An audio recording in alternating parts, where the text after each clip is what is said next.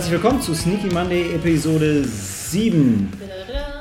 Heute mit Cory, Cori hier. Daniel Servus. und mir, Malte. Herzlich willkommen. Heute eine kleinere Gruppe, die Mindestzusammensetzung, würde ich sagen. Äh, An der Stelle auch gute Besserung für Helena, die heute krankheitsbedingt ausgefallen ist. Viel Spaß, Tobi, bei deinem Job.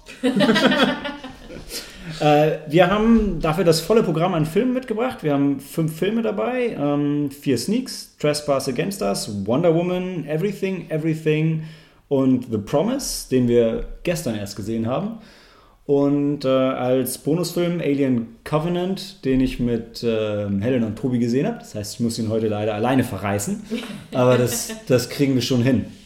Und in Anlehnung an Alien Covenant haben wir eine Frage des Monats mitgebracht. Und zwar späte Fortsetzung. Braucht es das oder sollte man lieber die Finger davon lassen? Und ähm, dazu sollte jeder nochmal drüber nachdenken, ein, ein positives wie auch ein negatives Beispiel, weil ob es das braucht oder nicht, es gibt auf jeden Fall beides, denke ich. Bei den fragenden Blicken hier in der Runde bemerken wir wieder, dass äh, wir wieder alle hervorragend unsere Arbeit getan haben. Ha, ha.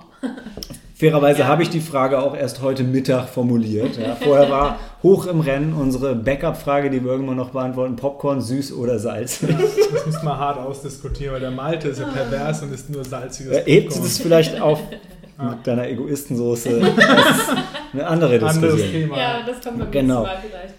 Ähm, möchte jemand von euch starten? Ansonsten hatte ich natürlich längst Vorbereitungszeit und habe dementsprechend auch was mitgebracht an Antwortmaterial.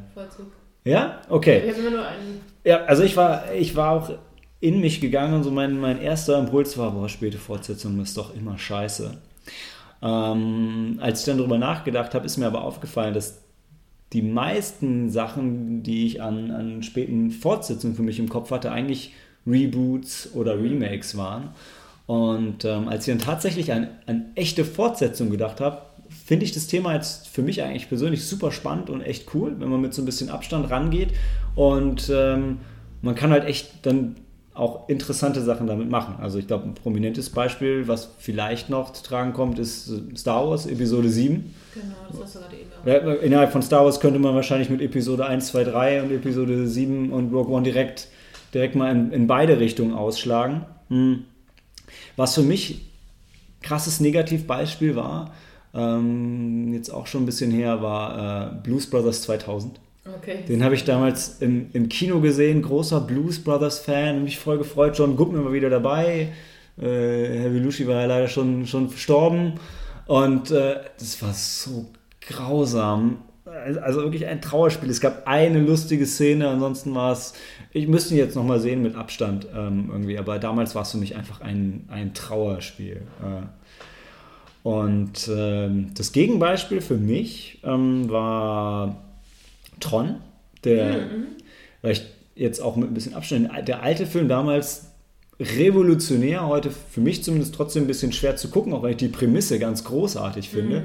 Und ich habe das, äh, die Fortsetzung damals gesehen ähm, in Australien im IMAX und mich weggeblasen, so sehr, dass ich, obwohl es glaube ich 30 Dollar gekostet hat, direkt nochmal reingegangen bin, zwei Tage später.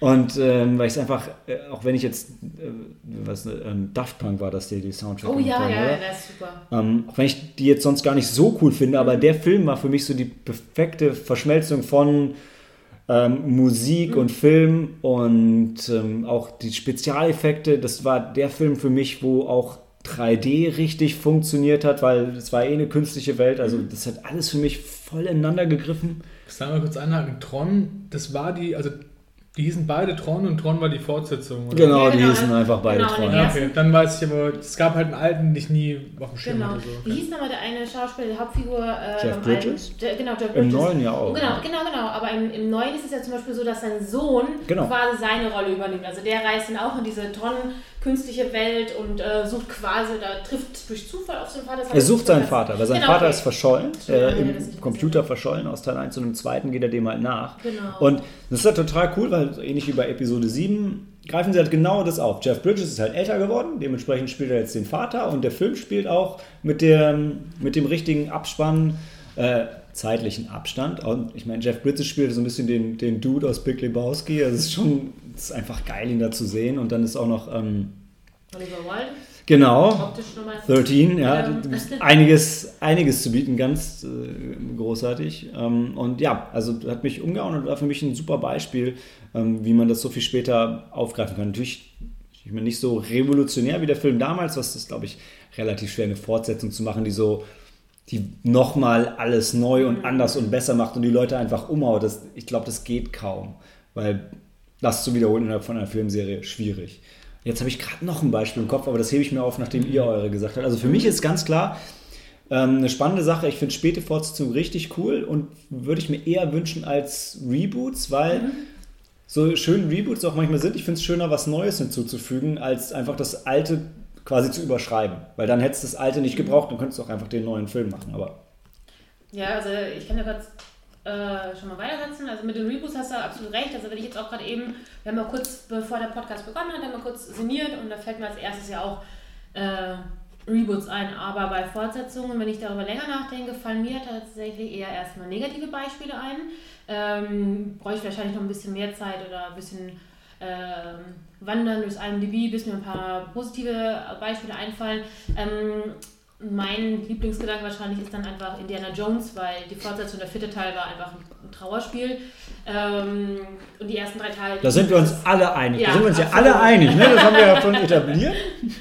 Und das, also das, das ist halt, da ist auch viel Zeit vergangen und ähm, hatte ich zu dir vorhin schon gesagt, die ersten drei Teile, die spielten, wann waren sie, wurden sie gedreht? In den 80ern, glaube ich. Früher 80er müsste das sein, der erste mindestens. Das war ja kurz nachdem Harrison Ford dann. Äh, Übrigens auch damals total unerfolgreich im Kino erstmal, Okay. ne?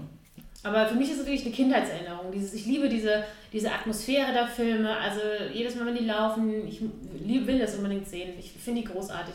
Und ähm, ich finde es zwar, ich fand es zwar schön, eine Fortsetzung davon zu sehen, weil ich liebe diese Atmosphäre weiterhin. Deswegen habe ich mir auch diese auch nicht so unbedingt besten äh, Tomb Raider-Filme an, gerne angeguckt, aber ich liebe einfach dieses, dieses Adventure-Feeling. Und ähm, das haben sie aber, äh, keine Ahnung, da sind so viele Plotholes gewesen in dem vierten Teil. Das ist halt einfach schade, ähm, wenn das dann nicht funktioniert, wenn du einfach schon mitten im Kino sitzt und denkst, ah, warte mal, das macht gar keinen Sinn. Ja, und, und natürlich ist es auch ein bisschen schwierig, finde ich, nochmal die gleiche Atmosphäre wie aus den alten Filmen raus aufzufangen. Wobei du das vorhin das Beispiel eben Episode 7 gena- genannt hast. Und da fand ich es eigentlich auch schon ganz cool. Ähm, es ist ja die Frage, Rogue One, nennt man das auch nochmal direkt eine Fortsetzung oder ist es ja eigentlich ein Prequel gewesen? Ja, aber das war zum passt. Beispiel Es fügt großartig. aber zur Geschichte was hinzu. Rogue Genau, One, aber das war zum Beispiel, hat mir großartig gefallen von der Atmosphäre. Ähm, ich weiß nicht, hast du noch eine Idee an Negativen? Sonst hätte ich vielleicht noch mal eins ha- reinhacken können, wo ich auch die Fortsetzung richtig scheiße fand. Ja, sag Äh, ruhig. Matrix. Das hätte ich gesagt. Aber das ist keine Okay. späte Fortsetzung. Es ist keine späte Fortsetzung, aber es war auch ein bisschen Zeit. Aber wenn du, kannst du dazu gerne Ja. Matrix hätte ich auch gesagt. Für, für mich Matrix, der Film war super, da war ich mega begeistert von. Da hat es für mich halt überhaupt keine Fortsetzung gebraucht. Und die, die dann kam, war halt schlecht. Sind wir uns, glaube ich, einig, aber Matrix ist halt eher eine Diskussion, scheiß Fortsetzung. Davon Ja. gibt es auch eine Menge, aber da war jetzt, da war mehr Zeit dahinter, als man das heute kennt, wenn die Filme immer back-to-back gedreht werden. Aber das war damals schon okay, Matrix, dann hat man sich hingesetzt, okay, machen wir Matrix. Aber es war schon. Jahre später. Also es Ja. war nicht direkt, dass es halt geplant gew gewesen wäre. Nee, nee, aber, aber es war so wie Terminator, Terminator 2. Das war nicht spät. Und dann kam Ja, Terminator 3, war eine späte Fortsetzung. Aber, ähm, ich hätte zum Beispiel Jurassic Park gesagt. Da haben mir die Fortsetzungen gefallen. Ja. Mhm. aber du meinst jetzt dann Jurassic World. Ähm, nee, nee, nee, nee, drei. ich, ich will es anders erklären. Ich finde bei Jurassic Park gab es den ersten Teil, fand ich super, hat mir gut gefallen. Dann gab es die frühen äh, Fortsetzungen, die Mhm. fand ich auch gut. Und dann gab es eben die späte und die hat mir nicht mehr so gefallen. Ja, aber, also dann ist ein Negativbeispiel. Das wäre ein Negativbeispiel, ja, genau. Okay. Weil, ähm, Der hat echt nicht gefallen. nee, fand ich, also hat Ah. mich nicht so abgeholt. Also fand ich jetzt nicht so gebracht. Der war so übertrieben und äh, das, da hat er mir einfach Spaß gemacht, weil wenn eine Frau mit High Heels vom T-Rex äh, äh, weglaufen kann, mir ein Bier und das feiere ich. Warte, sie ist ein. Wann, ja, okay, ganz zum Schluss ist sie mit Blumen, da jetzt beim T-Rex. doch Dass alle sich so an diesen High Heels aufhängen. Boah, Alter. Das Ich geht kann doch halt manchmal nicht mal eine gerade Linie über mich laufen. Wie sollen die da mit, also, Na, guck doch einfach alle Chris Pratt an. ähm, tu ich doch auch. Ich habe ja meinen Spaß Das war doch einfach, das war Guardians of the Galaxy 1.5. Er hat doch 1 zu 1 nochmal Star-Lord gemacht. Ja, bei Star Wars passt es halt ins Universum rein und da halt nicht. Ich fand Jurassic Park muss schon ein bisschen. Also mir hat Jurassic World gefallen. Aber, aber ist ja, also auf jeden Fall passt das in die Diskussion, ja. Genau, und als wirklich späte Fortsetzung, wo ich positiv fand, fand ich Indiana Jones 4. Also, das fand ich, nein, aber ich fand, das hat wirklich das Feeling, Wusstest du das nicht von deinem Mann? das hat das Ah. Feeling rübergebracht. Hast du nicht die von- Podcasts gehört? Diese Diskussion hatten wir schon mal. Das Feeling hat es rübergebracht von alten Filmen. Der hat es wirklich transportiert und ich fand es halt geil, weil die Nazis waren immer die Gegner und jetzt in genug Abstand sind es halt die Russen und ich fand das halt geil gemacht. Auch wie die Charaktere gezeichnet waren, sein Sohn, dass die äh, Marion wieder aufgetaucht ist. Ich fand, da hat alles für mich so gepasst. Am Schluss war halt blöd mit den Aliens, das war halt nicht so Indiana Jones, aber. Und die der ganze- Ameisen? Na, der ganze Film an sich Die war okay. Ameisen? Die waren okay. Die waren, ja, die waren okay. Ja. Das war ein CG-Fest. ja und, aber ich finde, du hast ja auch diesen Ekel gehabt im zweiten Teil, war das mit diesen ganzen Insekten und sowas. Ja, aber das war Da hast du auch wieder echt... Killerinsekten. Ja, aber die waren kacke. Sagst du, ja? Ich meine, Okay. für mich hat es als Film einfach funktioniert. Ich fand auch die Szene geil, wo er im Kühlschrank die Das, Atomexplosion das überlebt. wollte ich gerade sagen. Könnte das man jetzt gut oder schlecht? Weil das, im das zeigt halt so? Indiana Jones überlebt halt alles. Ja? Das kannst du sagen, aber da hast du halt nicht recht. Aber das ist zum Beispiel. Komm, die haben in den alten Teilen auch, die sind mit dem Boot aus dem Flugzeug gesprungen und in dem Boot in den Fluss rein. Das überlebt auch Nein, niemand. nein, nein, die sind im Boot auf dem Berg gelandet, Ja, ja, den Berg runtergerutscht. Da war kein Fluss. Die kommen dann in den Fluss rein, vom Berg, klar. Vom Berg, ja. Aber Da war es gut, dass das die Boot dann hatten. Dann kommt die das haben auch, weil wenn Leute sagen, boah, das ist voll unrealistisch mit dieser Atomexplosion, und dann sage ich, hey, die alten waren auch nicht anders vom Ding her. Ja? aber das ist zum Beispiel. Okay, meine, Also ich fand's, ich bleib dabei, das war eine wirklich gelungene Fortsetzung. Aber das finde ich zum Beispiel so eine kleine Kritik, eben wenn du so, ein, so eine späte Fortsetzung hast, was ich vorhin schon gemeint habe, die Atmosphäre ist manchmal anders.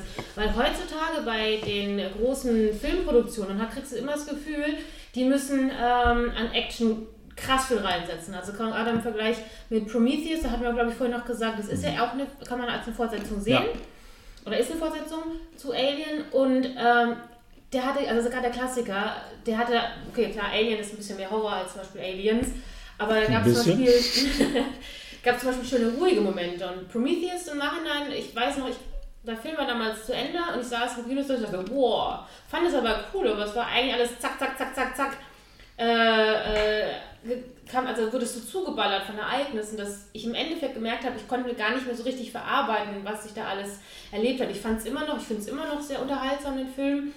Aber wenn du dann länger darüber nachdenkst, war das nicht so eine runde Fortsetzung von den alten. Ja, also es war nicht so gut wie die alten, aber jetzt im Vergleich zu Alien Covenant, auf den wir später zu sprechen kommen, ist es ein gut gereifter Wein.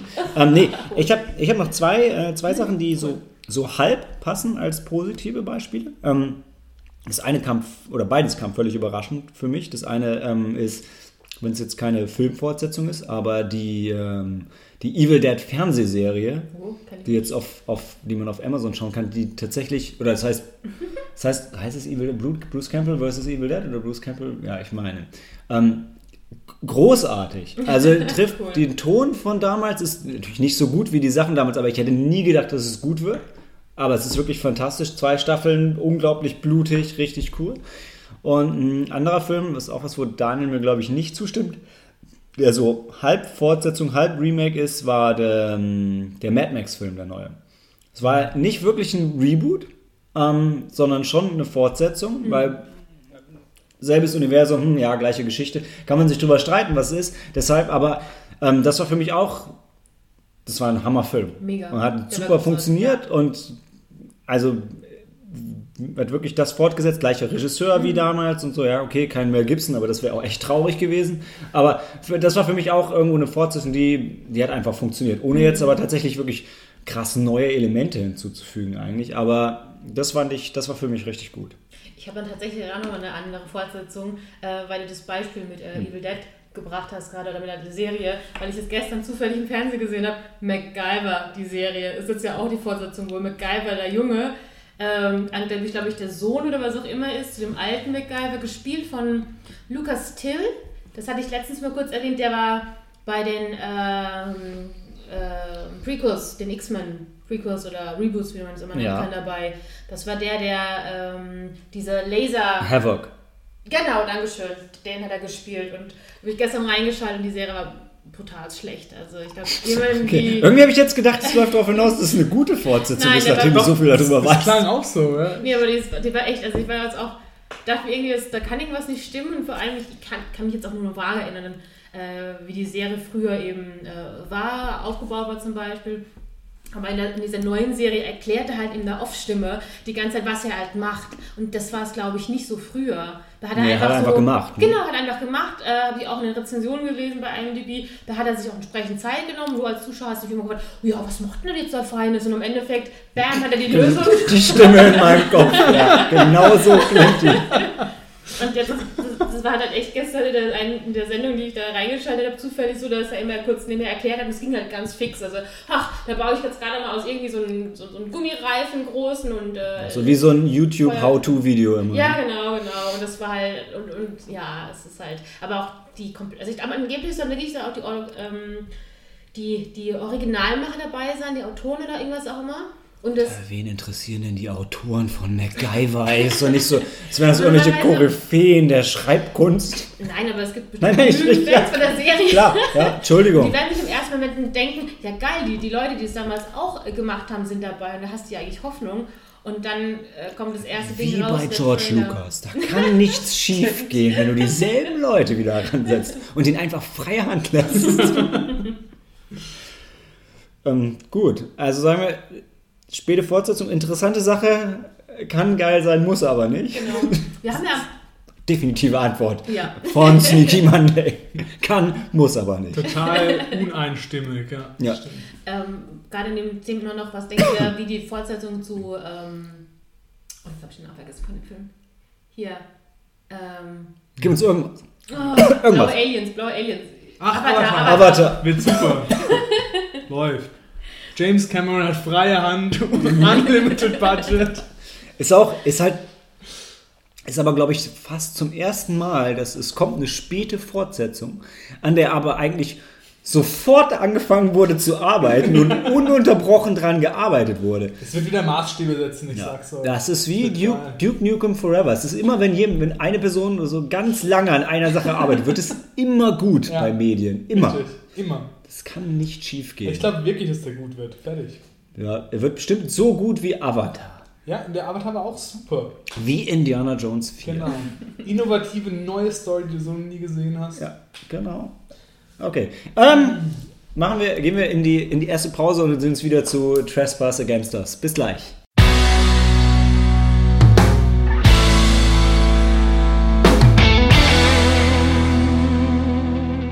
Willkommen zurück zum, zur ersten Sneak von Episode 7, Trespass Against Us, United by Blood, Divided by Fear. Ein Titel episch wie der Film nicht. äh, Daniel, du führst uns ein?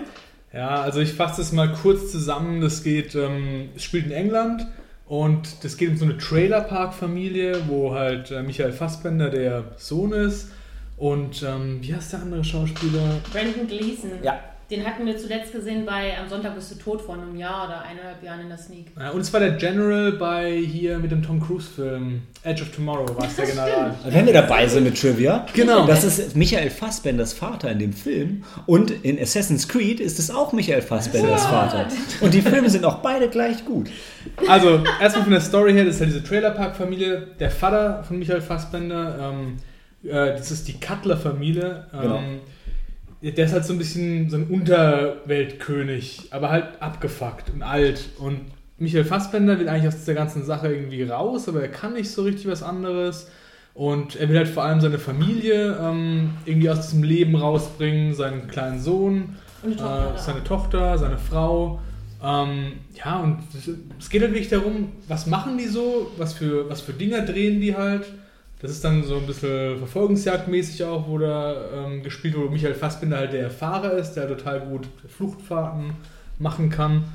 Und ähm, ja, es ist halt dieser Konflikt zwischen ihm und seinem Vater, der sich da halt lösen will. Und genau. der, der, der, Vater hat dieses Camp aufgebaut und auf der Person von Fassbender ruht das Ganze so ein bisschen, weil ohne den kriegen sie halt diese Einbrüche, von denen sie eben leben, kriegen sie nicht richtig auf die Reihe, denke ich. Und ähm, da der sich lösen will, weiß der Vater, halt, okay, wenn der weggeht, dann bricht ja. unter Umständen das ganze Konstrukt zusammen. Also man muss halt wirklich auch sagen, der, in diesem Camp gibt es halt nur abgefuckte Leute und also richtig kaputte Leute, verrückte Leute. Die sind ein, ist, sein, ist sein Bruder oder sein Ja, irgendwie ist es ah, ist ein Halbbruder. Der, der Vater hat den, glaube ich, adoptiert. So eine, Also Also so ein richtig abgefuckter Typ. Für Der ist die, halt, der ist halt zurückgeblieben. Das Ja. ist halt so, das ist so ein Also so- zurückgebliebener, Jetzt, erwachsener ich Mann. wollte sagen, nicht nur, also zurückgeblieben ist, der ist halt geistig behindert, muss man sagen. Ja, aber, aber, aber so auf diese, diese also, aggressive Ja. Arschlochart. Genau. Also ist nicht so, ein, so, ein- so der, der nette Kerl im Rollstuhl, sondern der ist halt durchtrainiert und so, aber hat einfach einen totalen Schaden. ja, der zieht sich er schön. mich Ja. total an äh, Ninja von Die Antwort äh, erinnert. Stimmt, genau so sah der aus. Also von das, die Antwort ist Aber ein- das ist ein cooler Typ. ja. Ich glaube, äh, Charakter, also als Person ist er Ja. eine ganz andere Type, aber ähm, optisch sieht er ja auch ziemlich fertig aus. Also Ja, die ja. Antwort ist eine südafrikanische Elektro-Rap, was auch immer, Band, sehr lustiges Ding.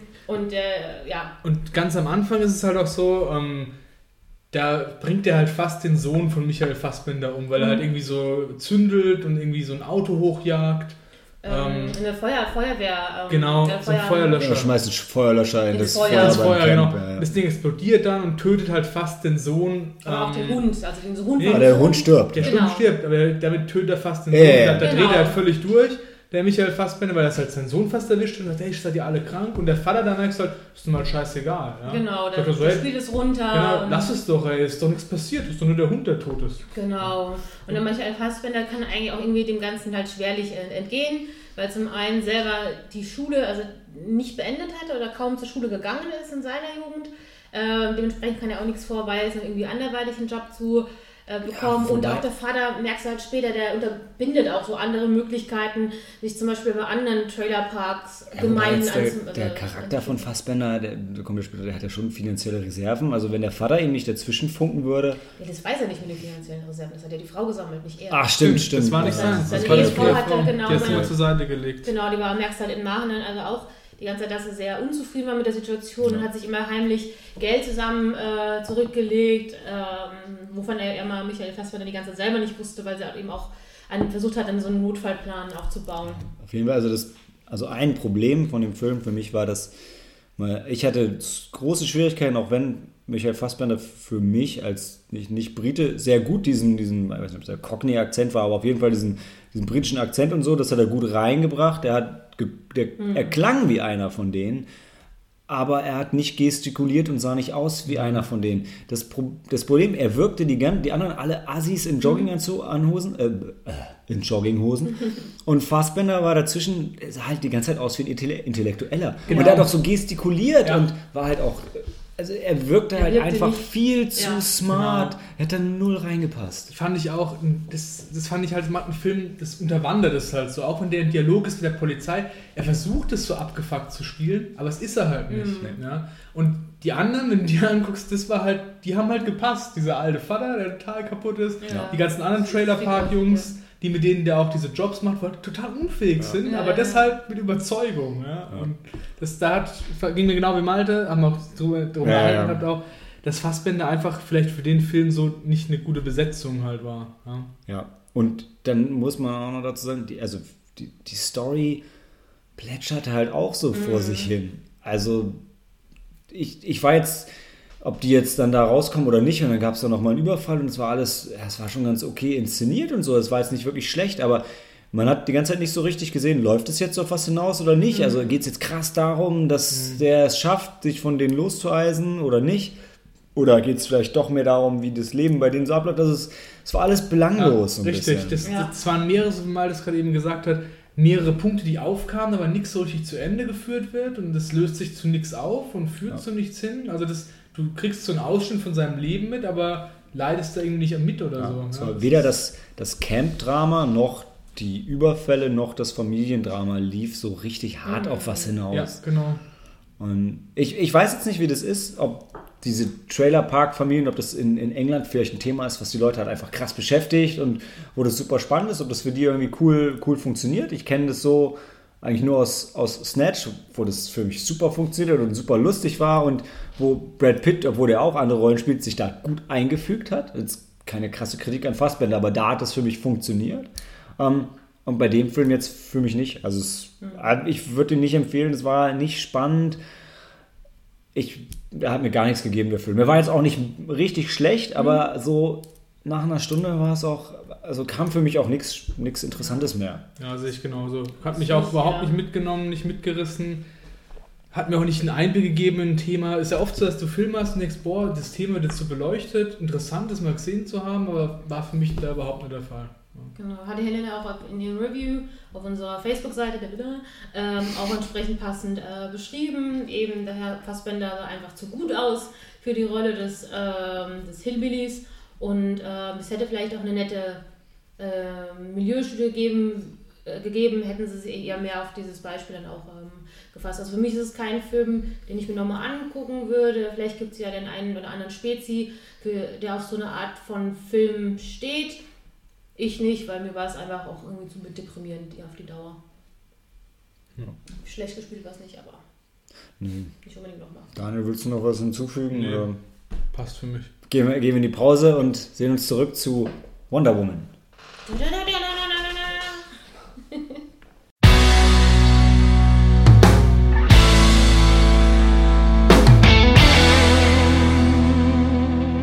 Willkommen zurück zum zweiten Film, Wonder Woman, ich darf eine kurze Einführung geben. Ich fasse mich auch kurz, aber Cory wird bestimmt die Story noch, noch ergänzen. Ähm, nachdem wir Wonder Woman zuletzt in dem kläglichen Versuch Batman wie Superman gesehen haben, geht es zurück in ihre Vergangenheit, zu ihrem Ursprung. Ähm, es fängt an auf. Der Miss Gira. Genau. Ja. Der, der Paradise Island. Island. Wie es, wie es tatsächlich in den Comics früher auch hieß. Ne? Äh, in der alten Serie aus den 70ern. Genau, genau. Ähm, wo wir, wir sehen Wonder Woman als erstes als kleines Mädchen und sehen so ein bisschen, wie sie, wie sie aufwächst. Dazu muss man zu der Insel sagen, es ist eine Insel, auf der nur Amazonen leben, die völlig abgeschottet ist vom, vom Rest der Welt durch einen undurchdringlichen Nebel. Und ähm, es gibt keine Kinder auf dieser Welt, was nicht sehr, äh, auf dieser Insel nicht sehr überraschend, da es ja nur Frauen sind. Bis auf eins, die äh, kleine Diana, die unbedingt trainieren will, aber ihre Mutter, die, was ist sie, die Anführerin, die Königin der äh, Amazonen? Königin, ja. Auf jeden Fall die Anführerin der Amazonen, die das nicht so richtig möchte. Ähm, sie trainiert aber trotzdem und wird dann auch trainiert zur stärksten Amazonenkriegerin. Und ähm, dann stürzt ein Armeepilot auf der, auf der Insel ab. Ähm, wie heißt du noch? Steve Trevor. Steve Trevor? Was? Steve. Ist, ja, oh ja. Steve Trevor, äh, der vor den Nicht-Nazis, aber vor den Deutschen im Ersten Weltkrieg geflohen ist. Und er hat geheime Pläne von der Basis von Dr wie heißt oh, Dr. Poison. Ja. Es ist so ein, ein ja, nicht so Dr. der, Poison, ja. nicht so der Kreat Dr. Death irgendwie, der nicht Dr. so der Maru hieß Maru. Maru, genau. Aber haben sie nicht Dr. Death oder irgendwie so? Ja, Dr. Poison, genau. glaube ich. Ja, in, in jedem Fall. Äh, er ist auch, die, die Deutschen sind ihm auch direkt auf den Fersen, kommen, kommen auf die Insel, werden aber von den Amazonen gestoppt und gegen den Willen ihrer Mutter geht Wonder Woman dann ähm, mit Steve mit in die Welt da draußen, weil sie der festen Überzeugung ist, dass hinter The War to End All Wars nur einer stecken kann, der Kriegsgott Ares, der zurückgekommen ist. Und ähm, sie ist der festen Überzeugung, wenn sie Ares oder ähm, den, den Menschen, in dem er sich äh, getarnt auf der Welt äh, umherwandelt. umherwandelt, wenn sie ihn stoppt, dann werden auch die Menschen mit diesem Wahnsinn aufhören und ähm, also sie kommt wirklich, diese Fish out of Water Story kommt sehr, sehr naiv und, mhm. und unschuldig daher, aber nicht dumm, was sehr, was sehr wichtig ist. Und ähm, das ist die Prämisse vom Film und ja. damit würde ich auch in die, in die Diskussion gehen, ohne zu viel vorwegzunehmen. Wir haben uns auf jeden Fall, als er in der Sneak kam, sehr gefreut, Absolut. weil als leichte Comicbuch-Fans war es einfach sehr schön, diesen Film zu sehen, den wir sonst sowieso im Kino sehen wollten. Mhm. Ähm, um nach. Ich muss ganz kurz auf Batman wie Superman zu sprechen zu kommen. Also. Äh, Weil die, die tragische Emotion bei dir noch ganz frisch ist, nachdem du das vor kurzem gesehen hast. Ja, genau. Ich habe nach dem Film mega Bock gehabt, diesen mhm. Film nochmal zu sehen und zu sagen, okay, jetzt ich will noch die anderen Szenen von Wonder Woman und hab gesagt, ich gucke mir das nochmal an. Äh, mich mit meiner Freundin hingesetzt und wir haben versucht, die drei Stunden durchzuhalten. Wir haben zwei Stunden 45 geschafft.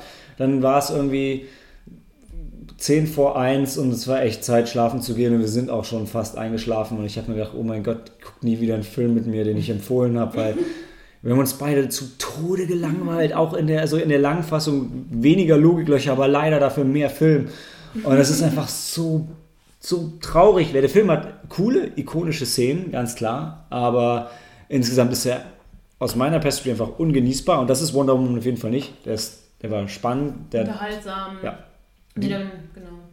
Hatten wir alle unsere ziemliche Freude. Zum einen ist es eh ganz cool, wenn wir das Sneak mal wieder was Größeres haben, weil oftmals sind ja so kleine mh, wir, Randfilme, Genrefilmchen, die wir sonst Ja. entweder nicht auf dem Schirm haben oder wir uns immer freuen über die Erfahrung, aber halt so, so einen großen Film, das ist immer so eine besondere Freude, das dann zu erwischen in der Sneak und ähm, wie gesagt, wir spa- spannen uns ja immer das, den, den, den doppelten Kinogang nochmal.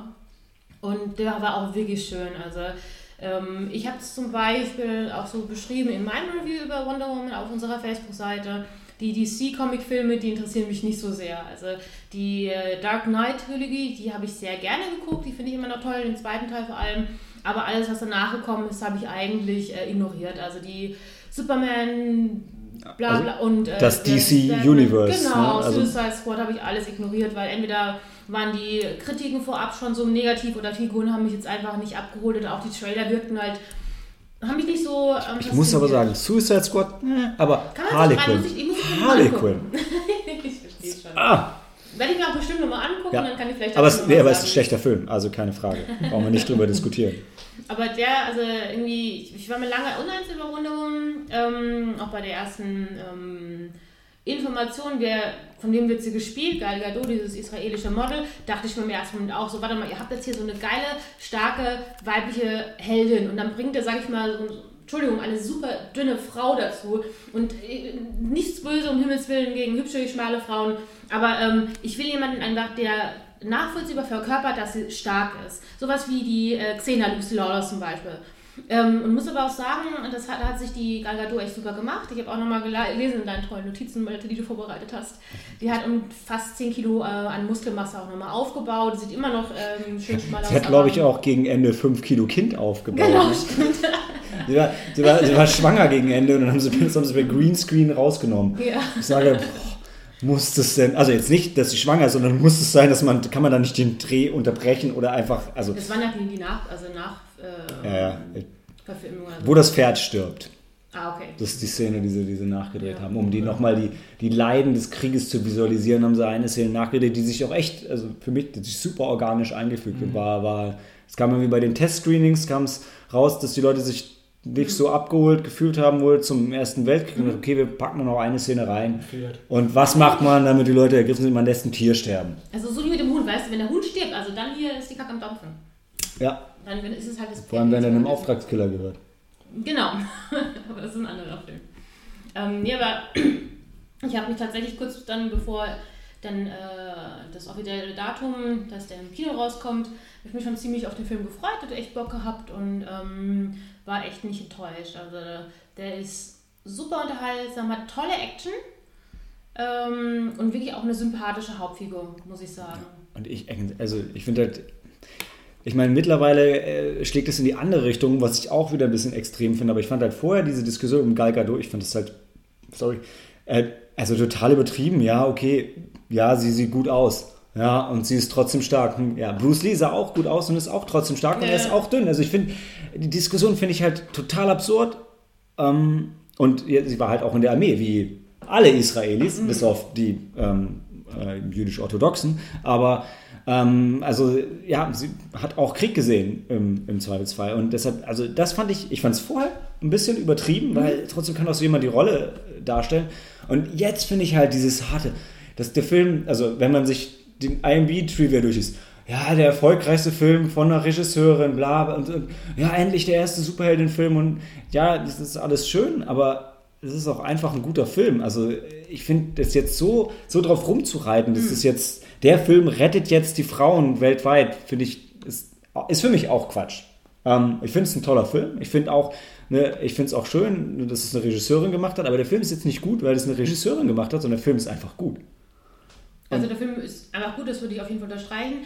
Mm, Ich persönlich als einzige Frau dann am Tisch, deswegen habe ich mir vielleicht die Helena tatsächlich auch dazu gewünscht, als zweite weibliche Meinung. Ich fand es trotzdem halt schön, ähm, gerade eben als Comic-Verfilmungen, das ist jetzt gerade einfach ein ganz großes Ding in der Kinowelt. Ähm, eine der In- Informationen oder bei einem, die, die ich echt spannend fand, war eben, dass es nach Elektra 2004, was war das? Mhm. Äh, nach 13 Jahren ähm, der erste äh, Com äh, Comic-Verfilmung wieder ist mit einer weiblichen Hauptrolle. Ja. Und wenn du das äh, Elektra ansiehst, ich habe das war noch in Erinnerung, ähm, das war, ne, aber Ich frage mich vor allem, warum haben die eigentlich damals Elektra gemacht? Daredevil war doch schon scheiße. Ja. Hat der noch einen Spin-off gebraucht? Ja, aber noch bezeichnet ist ja eigentlich Catwoman mit Halle Berry. Also das war ja Oh. eine ganz schlimme Verfilmung an Comic-Verfilmungen, an, an weiblicher äh, Aber, aber Hauptfiguren. das, das ist, was ich meine, ist, Elektra und Catwoman, das, die waren einfach scheiße. Ja. Die waren nicht scheiße, weil das Frauen waren, sondern die waren einfach scheiße. Genauso, der Film hier ist einfach gut.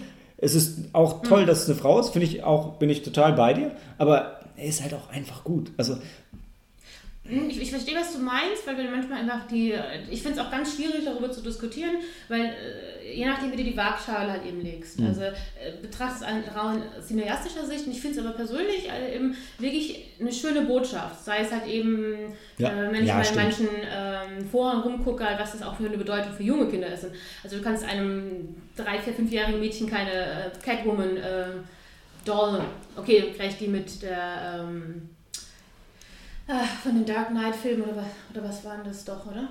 ja, im dritten Dark Genau, Knight gab es Catwoman. die, aber ich meine, das ist, eine, das ist wirklich eine sehr positive Figur ähm, im Vergleich zu allen anderen. Ich meine, Catwoman, Ja, Catwoman ist doch nicht so jetzt- positive Genau, Figur. genau, das sind auch keine positiven Figuren. Man kann auch darüber streiten, ob die alle ein bisschen arg äh, mit sehr starken Sexappeal ähm, gezeichnet werden. Also oftmals ist, mag es halt eben bei Frauenfiguren im, im Kino an sich, wenn die stark dargestellt werden. Entweder hast du sie ein bisschen zu sexy, ähm, nichts gegen sexy finde ich auch mal ganz toll. Oder die sind halt äh, so krass männlich, wo es halt eben zum Beispiel Tomb Raider, dass du sagst, das ist vielleicht keine starke Frauenrolle, weil es einfach nur äh, wie ein Kerl mit, mit Tippen, könnte man jetzt über, überspitzt sagen. Ist nicht falsch, aber ich würde jetzt gerade, also ich würde Lara Croft jetzt nicht vorwerfen, dass sie nicht zu, nicht, nicht, nicht sexy genug ist. Das sowieso nicht. Ich meine, was, haben sie da nicht rumgespielt und deswegen ist ihre Brustgröße dann zuletzt so gewesen, Mhm. wie es so war. Einmal abgerutscht. Genau. Aber es ist man, auch wenn man jetzt mal ein bisschen diese feministische äh, Diskussion kurz ein bisschen zurückschreiben mag, und da bietet sich der Film natürlich auch gut Ja. an, aber es, Ja, ja. ist wirklich eine schöne ähm, positive Figur, weil sie auch mit, ähm, mit Emotionalität dran geht, finde ich. Gerade Es- eben diese, es- diese Szene mit dem, mit dem Pferd, wie du beschreibst, oder gab es auch diese Szene, wo sie ähm, in London ankommen und dann gehen sie ihres Weges und da kommt ihnen gerade so, eine, so, eine, so, ein, so ein Zug an Menschen und an Soldaten, die vom ähm, Schlachtfeld zurückkehren und stark verletzt sind. Dann siehst du halt ihren, ihrem Gesicht an und ihrer ähm, äh, Mimik, wie, wie getroffen sie ist, dieses Leid zu sehen. So wie du beschrieben Ja. hast, es kommt ähm, relativ unschuldig, naiv. Ähm, das erste Mal, dass sie auf dem Battlefield ist. Äh, die anderen Amazonen die haben ja damals gegen diesen Ares schon gekämpft, diesen Kriegsgott, für, äh, ähm, was ja ihr Ziel ist, worauf sie immerhin trainiert haben, weiterhin, um gegen ihn anzutreten. Und sie ist ihm ja noch nie begegnet oder auch diesen Haben die Brutalität. Amazonen gegen Ares gekämpft? Die- Oder die- die Götter. Zeus, Zeus Götter, Götter, ja. aber ähm, sie haben ja sich immer darauf vorbereitet. Auf Ja, die Insel. Amazonen haben bestimmt auch gegen irgendwen schon mal gekämpft.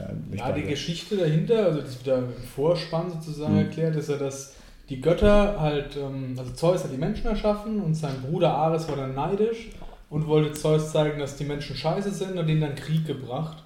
Und dadurch hat Zeus ihn dann halt ähm, vom Olymp verbannt und dann gab es halt einen großen Kampf. Und ähm, die Amazonen, die, die waren ja ursprünglich Frauen, die den Männern geschenkt worden sind, dass die halt Spaß haben im Leben und so. Und dann Ah. haben sie gekämpft, um sich von den Männern zu befreien. Und Zeus war halt beeindruckt und gesagt, er sind solche guten Kriegerinnen, die halte ich mir jetzt warm und die, wenn Ares zurückkommt, ich mir wahr. und wenn Ares zurückkommt, dann kämpfen die für mich so. Ja. Stimmt, wir sind jetzt ein bisschen genau in die Diskussion abgerutscht, die ich hier eigentlich. Aber, aber ich, sti- ich stimme ja zu. Also ich Finde bei, bei Wonder Woman stimmt halt einfach, äh, stimmt halt einfach alles. Ja, sie ist halt, sie ist halt stark und sie ist jetzt. Sie ist, sie ist ist nur- stark und sie ist eine Frau, aber sie ist sie, nicht nur, weil sie eine Frau ist, aber eben. Genau, sie, genau, das finde ich nämlich Ja, toll. ja, ja. Also sie ist eben körperlich stark, kann man sagen, also eine tolle Kämpferin, aber sie ist auch emotional oder von ihrer Gefühlen her ist sie auch eine starke Frau. Und das fand ich halt wirklich eine, auch gerade hingegen zum Ende eine, einfach eine tolle Botschaft. Ja. Ich sage ein Stichwort Sailor Moon. ja. ja, Erzähl- also, Dazu möchte ich auch noch kurz einsteigen, ähm, was ihr gerade besprochen habt. Ich finde es auch halt, also sie als Charakter ist halt cool, weil schön aufgebaut, wie sie sich kennenlernen, auch diesen, ihrem, ich sag mal, Love Interest halt Ja. mit Steve, wie das halt wie die Beziehung zwischen ihnen aufgebaut wird, dass sie halt überhaupt nicht unterwürfig ist und so. Und dass er, genau, gerade in der Gesellschaft des damaligen ähm, genau, und dass. Dass er sich halt aber auch so in diese Rolle einfügt und aber auch nicht zu schwach ist. Genau, also, das fand ich man auch könnte ganz es ja, toll, Man genau. könnte es ja ganz plump machen und plakativ, dass er so Genau. dieser Typ ist, der immer gerettet werden muss, so wie das alte Klischee von Männern und Frauen wie früher umzudrehen. Das machen sie Genau. da halt gerade nicht, sondern der hat auch seine Fähigkeiten und ähm, ist ein guter Partner so für sie, obwohl Genau. sie halt überlegen ist in allem. Ja. Und er akzeptiert das. Also er hilft ihr und, und Genau. das, das fand ich auch wirklich ganz Jetzt- toll. Und jetzt wollte ich noch sagen, ähm, ich finde halt, dass der Film das gut macht, dass der nicht zu sehr in dieses feministische Thema Ja, einsteigt genau. und das zu plakativ macht, weil ich finde, da wo er das macht, da finde ich es eher schwach. Zum Beispiel dann, wenn sie bei diesem Kriegsrat sind in London und da widerspricht sie dann allen Männern und so und das bleibt dann so stehen. Das finde ich dann eher unglaubwürdig für die Zeit dann so. Ja? Das wäre so nicht abgelaufen. Nicht nur, nicht Aber nur als Frau, sondern auch sonst als Zivilist. Wenn genau. macht, du bist gar nicht reingekommen. Genau, aber auch, da ist ja gerade dieses Ding, dass es da- als Frau ist, und es wird auch angesprochen, aber dann Ja, ja. lassen sie sich trotzdem so bis zu einem gewissen Punkt rumkommandieren von ihr. Und das fand ich halt nicht so gut. Das, Aber das, ist, das sind die wenigsten Szenen, in anderen Szenen machen sie es halt besser, wie sie sich dann integrieren. Ja. Und das wollte ich bloß mal nochmal rausgestellt haben. Ja. Auch was mir noch einfällt, also der Film war echt lustig. Der Humor war gut. Der, also der Humor war hat mich ganz toll sehr schön. abgeholt. Genau, also gerade eben so du beschrieben hast von dieser Ausgangssituation, dass er eben Fish out of water, dass sie äh, die ganze Gesellschaft äh, das erst kennenlernen muss quasi, aber das auf ihre Weise aufnimmt, ähm, haben sie ganz toll gemacht. Aber also, und nicht plump, das, war, Genau, das, das war das genau, Schöne, ja. Also genau. der Humor hat mir in dem Film auch, auch sehr gut gefallen. Was, ähm, um auch mal ein bisschen, so, ein bisschen Kritik zu üben, war, für mich persönlich die, die Action-Szenen haben für mich tatsächlich überraschenderweise am wenigsten gut funktioniert. Ähm, ohne jetzt auf den, auf den Endkampf einzugehen, auch sonst. Ich fand, sie waren so ein bisschen müde, so ja, okay, Wonder Woman, die hat ein Schild und ein Schwert und ein Lasso und wir wollen dann nicht Captain America machen, aber wenn die anderen alle die MGs rausholen, kommt sie halt nicht drum rum, das Schild zu benutzen. Und ähm, das fand ich, das war, das war einfach nicht so gut für mich. Vor allem, weil die wenigen Szenen, die, die Action-Szenen, die Wonder Woman halt in Batman wie Superman hatte, die waren großartig. Also die waren, die waren fantastisch. Ich verstehe, okay, hier war das, das war hier eine andere Thematik. Ich hatte mit Daniel darüber gesprochen, ich weil ich in Batman wie Superman hatte man das Gefühl, Wonder Woman, ey, das ist einer, der ist damals und so richtig Bock zu kämpfen. Ich finde das richtig geil. Jetzt, ich gebe zu, kam in dem Film jetzt noch nicht so rüber, weil da war sie ein bisschen widerwillig, weil es war halt auch viel Leid im Spiel und so Genau, weiter. ja. Während bei Batman wie Superman spielt halt äh, was 60, 70 Jahre später. Da ist sie gereift halt Und schon. Ne? äh, da, da kommt halt, ah, wie heißt der, wie heißt er noch? Doomsday und sie sagt, geil. Ich habe ich richtig Bock drauf. Und, und das macht halt dann auch richtig Spaß, ihr zuzugucken. Und sie sagt so, I've killed things from another world before. Und, und jetzt geht's los. Und ähm, das war hier halt nicht so, kann ich auch verstehen. Sie kämpft gegen Menschen und sie will halt eigentlich keinen töten. Ich bin mir sicher, die meisten von denen, denen sie ihr Schild ins Gesicht geworfen hat, sind trotzdem gestorben. Äh, und die im Panzer, denen geht's auch nicht mehr so gut. Äh, aber es ist halt noch so ein bisschen widerwillig und ähm, fand ich schade auch, weil ihr hat halt so ein richtiger Gegenspieler ja, gefehlt. das stimmt, ja, ja. Was äh, jetzt der Story im Film, da, war die Story wichtiger und das finde ich auch total okay. Aber das war, das war halt nicht so da. Mir ging es ein bisschen anders, da haben wir auch schon drüber gesprochen gehabt. Ich habe so am Anfang Probleme gehabt, mich darauf einzulassen und reinzukommen, weil für mich das Ganze, wie das halt aufgezogen war, wie die Deutschen dargestellt worden sind als Armee und so, das, da habe ich mich abgeholt gefühlt. Dann habe ich irgendwann akzeptiert, okay, das ist halt so ein Comicfilm und so, da ist es halt alles ein bisschen plakativer und das sind jetzt halt wieder die Bösen, auch wenn es nicht die Nazis sind und doch irgendwie. Und dann hat es für mich funktioniert und die Action fand ich aber geil. Da, wo sie über dieses No Man's Land geht, Mhm. und Ja, super, raus, ja. da, da war ich dann richtig dabei. Da Ja. ich so, jetzt, jetzt geht's los und das fand ich dann cool inszeniert. Ja, also auch wie sie dann zusammenarbeiten, das sieht zwar wirklich so diese Bresche halt schlägt, dass die anderen nachkommen und so. Mhm. Ich fand das halt geil gemacht. Also dass das wirklich nochmal so, Auch schöne Bilder. das zeigt, sagen, wie sie ja. halt diesen, dass sie den allen Mut gibt. Ja, das soll ja. da damit rüberkommen, dass sie so dieses Symbol der Hoffnung ist, so da hat sie mich daran erinnert, so an diese historische französische Revolution, wie diese Marianne mit ihrer Flagge so vorangeht. Mhm. Und so ist sie ja dann für alle in diesen Schützengräben. Ne? Das kam für mich gut rüber. Ne? Geil, dass sie ge genau die Szene hatte, hat's mich halt, haben sie mich halt verloren. Schade. Weil ich habe das halt gesehen und denkst so, okay, also jetzt, die haben gerade erzählt, dass sie seit über einem Jahr sich hier kein Stück bewegen und jetzt rennt sie halt einfach mal kurz mit dem Schild los. Ja, genau, aber äh, ich denke so, okay, und auf der anderen Seite sind was irgendwie zehn Leute und schießen auf die und ich denke, die hält einfach ihr Schild dahin und ich so, hm, warum haben das jetzt die anderen nicht auch so gekonnt? Also werden sie Der halt mit nicht so ein geiles Schild wie sie. ja, aber werden sie halt, halt einen Panzer. Ja, ich weiß, Panzer gab es nicht so viele da, aber also äh, genau das hat für mich nicht so hundertprozentig funktioniert.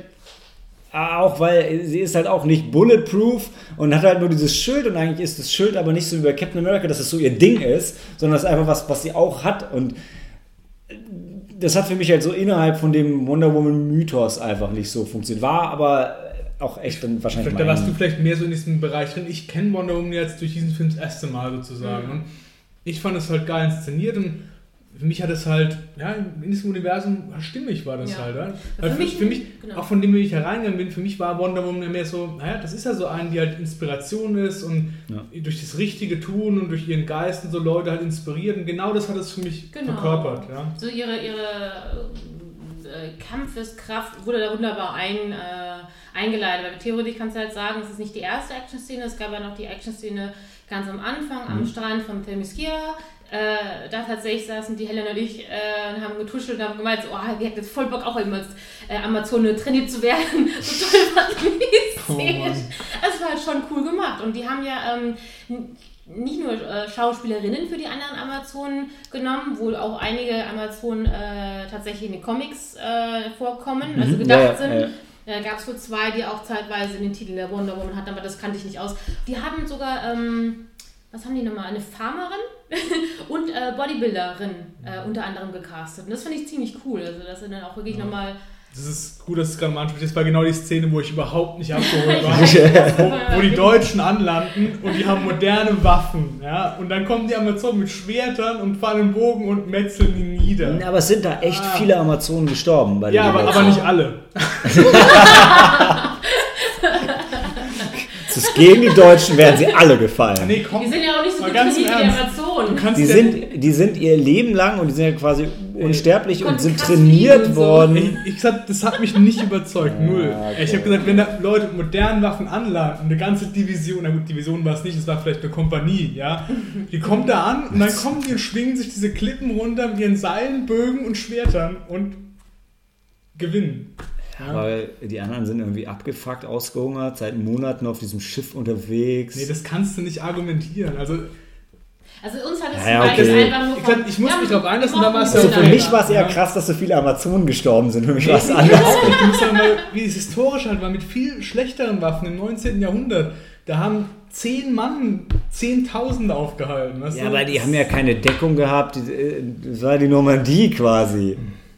Aber okay, äh, was ich. Last Samurai hat es besser rübergebracht. Oh. Okay, aber ja, ich mag Also den Film auch. Ähm, was ich noch fragen wollte, der, ihr Gegenspieler, der Ludendorff, den gab es ja auch wirklich. Kennst Klar. du den als historische Figur? Ja, der war dann auch Nazi und so. Also, ja, dann gab es eine historische Figur, der war halt Chef von der Heeresleitung. War, in echt war der ein bisschen anders, ne? Ja, schon, auf jeden Fall. Aber den Er gab's hat keine. Pillen zu sich genommen, würde ich sagen, oder? Ja. Vielleicht schon Pillen, aber nicht die, die ihn dann zu einem Monster Die, gemacht die haben. Zu dem Ende oder zu dem Action-Aspekt würde ich vielleicht noch kurz anhaben, oder du wolltest es lieber auslassen? Mit Ich dem- wollte das Finale jetzt gerne Nee, also nur ganz vage zum Ja. Beispiel, wie ich es empfand, oder? Ne? Klar. Weil das fand ich, so wie du es gesagt hast, da fehlt der entsprechende äh, Antagonist und als der halt eben dargestellt worden ist, dass der große Kampf ist, das war zum Beispiel ein Kampf, der hat mich da nicht mehr so besonders. Den hätten nicht, den hätten sie aussparen den können hätten für sie Teil anders 2. bringen können, auch das, finde ich. Das auch, war einfach zu auch das krass. Finale, Finale war so.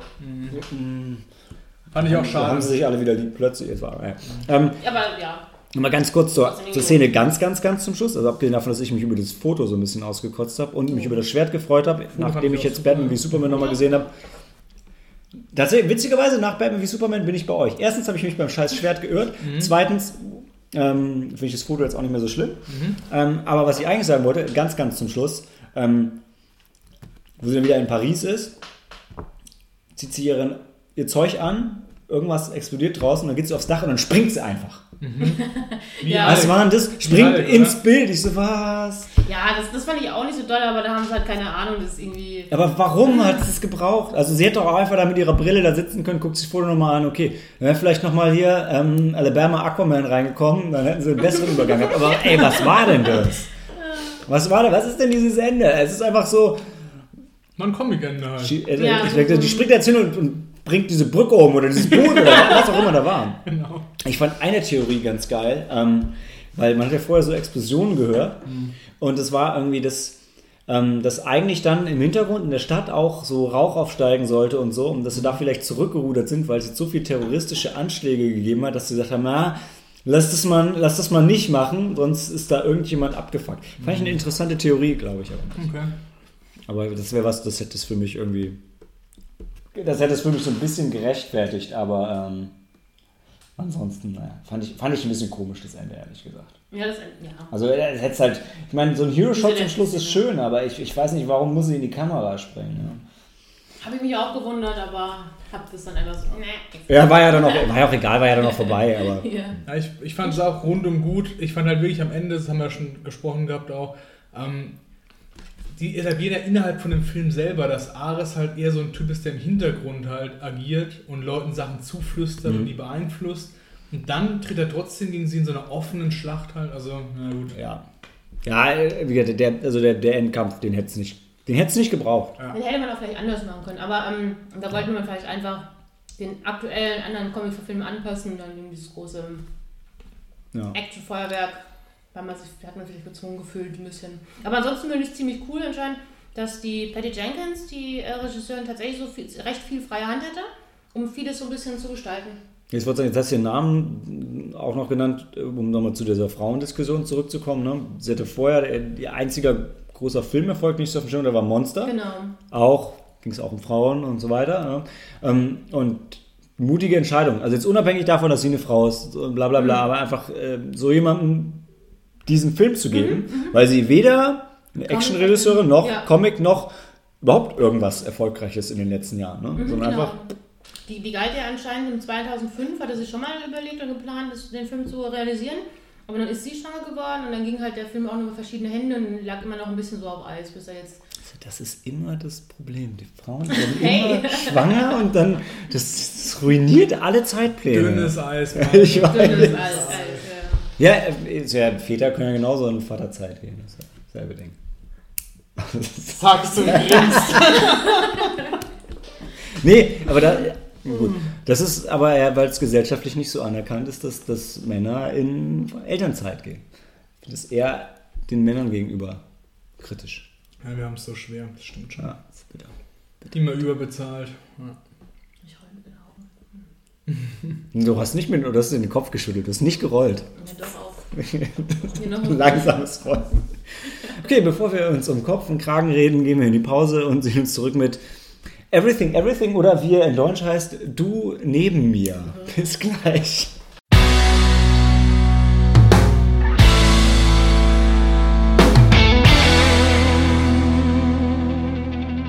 Willkommen zurück und es wird romantisch mit Everything, Everything und dem Drink des Tages, passend, wo wir gerade über Elternzeit gesprochen haben, äh, habe ich den, den Geburtstagsdrink von, von Makoto, dem Sohn von meiner Ansprechpartnerin bei einer Partnerbank.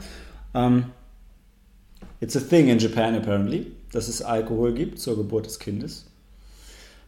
Honigpflaumenlikör. Thank you. Und Dankeschön, Malte, dass du das Arigato. teilst. Doitashimaste.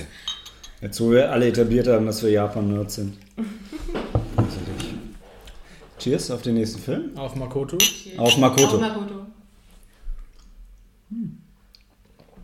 Süß. Ist geil. Ähm, Cory, du machst die Einführung Genau. zu Everything, Everything? Genau, Everything, Everything. Oder ähm, wie auf Deutsch heißt Du neben mir. Super Titel. Basiert auf einem Buch von Nicola Yoon. Hm. Äh, da geht es um die junge Maddie Whittier. Ich glaube, 18 Jahre hieß es, ist sie geworden. Und sie hat eine seltene Krankheit, Abkürzung war SCID. Ausgesprochen könnte ich jetzt nicht mehr wiedergeben. Aber im Grunde heißt das, sie ist, äh, sie hat ein so schwaches Immunsystem, die kann gegen alles allergisch sein. Und sie lebt quasi seit ihrer Geburt, oder seit jungen Jahren auf jeden Fall, in diesem krassen Megahaus. Es war jede, jede Krankheit kann sie ganz einfach töten, so schwach Ja. ist das Immunsystem. Also nicht Genau. nur die Allergie, ne, sondern Ich- Ja, genau, genau. Gerade am Anfang von dem Film gibt es ja dieses geile Comic-Intro. Das war echt schön wird. gemacht, Das haben ja. sie wirklich geschickt gemacht. Ja, ja. Wo wir sagen, ja, normale Leute haben dieses Immunsystem und sobald der Bakterium reinkommt, kämpft das. Und mein Immunsystem, meine Leute können nicht kämpfen und es sind wenige. Ja, genau. das war sehr Das sympathisch. war Ja. richtig gut, ja. Genau, und äh, ihr, sie lebt halt in so einem relativ schicken, großen, weiträumigen Haus, halt auch wirklich so ein Zimmer mit einer kompletten breiten Gla- Glasfront, dass er halt wenigstens raussehen kann, so ein bisschen in den Garten, wo alles schön ähm, verwachsen ist. Auch ihr Zimmer ist eigentlich so schön eingerichtet, dass sie sich trotzdem in ihren Gläsern oder im Gefängnis, im häuslichen Gefängnis noch so fühlen kann, als wenn sie ein bisschen wie draußen ist. Ihre Mutter ist Ärztin und ähm, checkt auch selber ständig ihre, äh, keine Ahnung, ihre Werte Mhm, mhm. und ähm, es hat immer auch schon das Gefühl, hm, ist sie vielleicht ein bisschen mehr Ärztin, als sie eigentlich Mutter ist. Ja. Und sie ist eigentlich relativ einsam, weil es gibt eine ähm, Schwester, eine, eine Nurse, die äh, regelmäßig bei ihr vorbeischaut, wenn ihre Mutter nicht da ist. Ich glaube, Carla hieß die. Carla, Kann sein, ja. Spanische oder mexikanische Herkunft, schätze ich mal. Puerto Ricanerin. Puerto Ricaner, Dankeschön. Und ihre Tochter, die halt auch eine Freundin von ihr ist, aber jetzt wegen dem Studium oder was auch immer demnächst wegzieht. Das heißt für sie, sie ist einsamer. Aber Hoffnung dämmert äh, mittels äh, dem Ollie Bright, dem äh, neuen zugezogenen Nachbarn, also ein Junge in ihrem Alter. Äh, den sieht sie zufällig, wie er eben einzieht und der bemerkt sie auch und grinst ihr zu und ähm, ja, sie kann eben das Haus nicht verlassen. Es gibt auch, wenn jeder der das Haus betreten möchte, muss dann so durch so eine Schleuse gehen, in der man äh, desinfiziert, sterilisiert wird. Was war das? Ja, es, ich Also- ich glaube so richtig nicht, aber ja, also, Ja, also es das- ist, ja, ist jetzt nicht irgendwie Nicht so einfach, das so wie auf der Sulaco oder so, aber, aber schon ja, in die Richtung. Genau, und ähm, ja, genau, und da fängt halt eben so eine ganz zarte Romanze an. Für sie natürlich auch, wie gesagt, dieses junge Mädel, was kaum Kontakt nach, zur Außenwelt hatte oder auch gerade zum anderen Geschlecht, ähm, fängt langsam an, sich zu verlieben. Genau, das ist so die Grundprämisse von dem Film. Wie viel Hoffnung hat halt eben eine solche Romanze, wenn sie körperlich gar nicht dazu in der, äh, in der Lage ist, rauszugehen. Und ja, der Film war nett.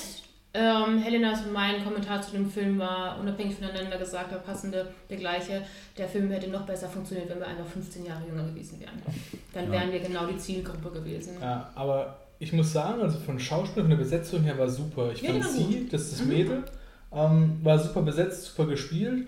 Und auch ihren Love Interest, das fanden sie, haben, haben sie schon rübergebracht zusammen so. Mhm. Also die haben gut miteinander agiert. Genau, also wirklich ganz niedlich, wirklich wie sie ähm, ganz schüchtern ist, ganz.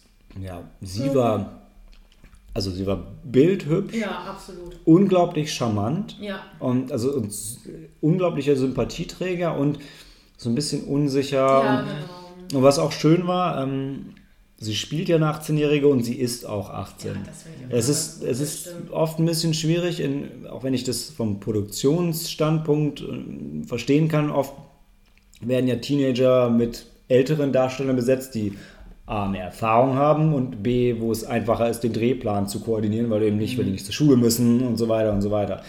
Ähm, sie hat jetzt schon Erfahrung, also das wird nicht das Problem sein. Sie war bei den, den Tributen von Panem dabei und in der Sleepy Hollow Fernsehserie, das heißt, sie hat schon einiges gemacht. Ähm, was man auch merkt, also ich finde, sie spielt grandios und ähm, er, was ich, was ich gut fand, also sie ist, sie ist, sie ist schwarz, er ist weiß und er ist klar, er ist so ein bisschen der Bad Boy, aber nicht, nicht überspielt. Also Genau. das kam nicht so Genau, rüber. War Und- auch ganz belesen, ganz cleverer Kerl, Genau, du. er war so ein bisschen- Verhältnisse Genau, genau, genau. Er, war, er hatte halt so ein bisschen so, so diese, diesen, genau, wie du sagst, so troubled Background und das war aber trotzdem noch, noch gut. Also es war jetzt nicht so, boah, die verdient sich jetzt in diesen krassen Gangster. Nicht, das war, das kam, das kam echt schön rüber, war Genau. sehr sympathisch. Genau. Ich fand, er war mir ein bisschen flach gehalten vom Charakter, aber Mhm. ich habe auch gelesen in den Informationen so von IMDb, in der äh, Buchvorlage, da geht man halt eben mehr darauf ein, wie Ja. sieht sein Background, sein Familien-Background aus. Ähm, ich denke, da wird er natürlich auch ein bisschen besser beschrieben. Ich dachte mir die ganze Zeit, boah, also der ist ja schon fast zu gut, um wahr zu sein, wenn du halt so quasi eine, dich in ein Mädel verliebst, die halt so eine schwierige äh, Geschi ähm, Mhm. gesundheitliche Geschichte hat. Ähm, du bist ja im Alter und für, für ihn, quasi überspitzt gesehen, steht ja alle Türen offen eigentlich. Ähm, Ja, aber ich finde es schön gemacht. Ich Das finde, ist eine im schöne Film kommt es aber auch rüber, die treffen sich ja relativ schnell dann. Also, Mhm. das ist ja nicht so, dass sie sich ganz lange nicht, der, der thematisiert ist ja nicht so, dass sie so getrennt sind, Mhm. sondern relativ am Anfang kommt er schon zu der rein, weil die Es Krankenschwester, die Carla, denen halt genau. hilft und so. Und von dem her, ähm, ich verstehe, was du meinst, aber er verzichtet jetzt nicht auf so viel Mhm. im ersten Moment mal, weißt du? Mhm. Ja. Trotzdem, also ich bin aber bei dir, so dieses, ähm, was man eigentlich erwarten würde, dass gerade bei jungen Männern eine große Frustration eigentlich da wäre, dass irgendwie die körperliche Nähe halt nicht, nicht geboten werden kann. Das wird komplett ausgeklammert. Ne? Also es wird gar nicht thematisiert. Also er macht ja, es gibt ja keine Szene, wo er irgendwie Druck macht, dass er irgendwie mehr will oder Aber so. es geht ja von ihr auch aus und die sind relativ schnell auch körperlich beieinander. Das meine. Genau, genau. Ähm, und das, also ich finde es zwar einerseits, ich finde es erfrischend, dass es so dargestellt wird, dass das gar nicht kommt, weil das muss ja auch nicht immer so sein. Ja, genau. Ich weiß aber nicht, ob ich es wirklich realistisch finde, ob es in echt auch so wäre. Aber andererseits, klar, wo sie so lange eingesperrt ist und er sie jetzt halt irgendwie fünf Minuten kennt, hat sie eigentlich mehr Drang auszubrechen, als Ja, er ja, hat ja, jetzt ja. auf sie zuzugehen. Von daher, ja, also es war, war rund für mich.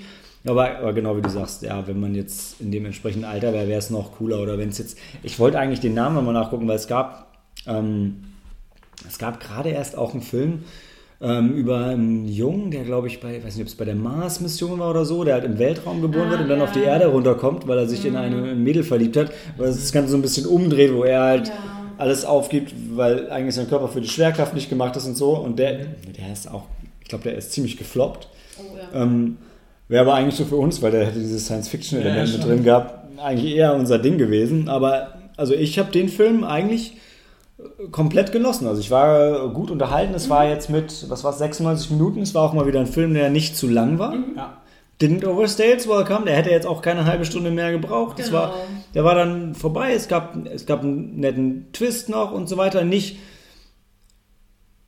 zu aufgesetzt, aber auch nicht zu vorhersehbar. Ich fand es war, war eine runde Sache. Kann man Ja. sich angucken. Also war, genau, du würdest sagen, es war rund. Wir hatten ein bisschen halt noch, ich weiß es nicht, was es ist, eine Prise Authentizität oder ein bisschen mehr Emotionalität. Ich weiß es nicht. Irgendwas hat mir Ich- noch ein bisschen gefällt. Ich ja. fand die ein bisschen oberflächlich. Ähm, kann Ich man weiß jetzt auch genau, argumentieren. Ich fand, der, der Schluss war zu cheesy. Also das war... Ja, aber auch generell vom Film her so ein bisschen, also es war alles ein bisschen zu poliert. Aber wie gesagt, er war trotzdem, es hat schon, aber da er hat schon recht, es hat halt, es hat sich halt alles. Okay, vielleicht schwammen wir den Schluss mal aus, aber ja, aber es ist zum Beispiel, hm. was, wo ich auch mit der Helen Das ist oder mit, mit der Sabine, glaube ich, saß ich dann da und äh, dachte ich mir so, okay, cool. Äh, zum Glück ist die Mutter so reich, dass sie sich so ein krasses Haus leisten können.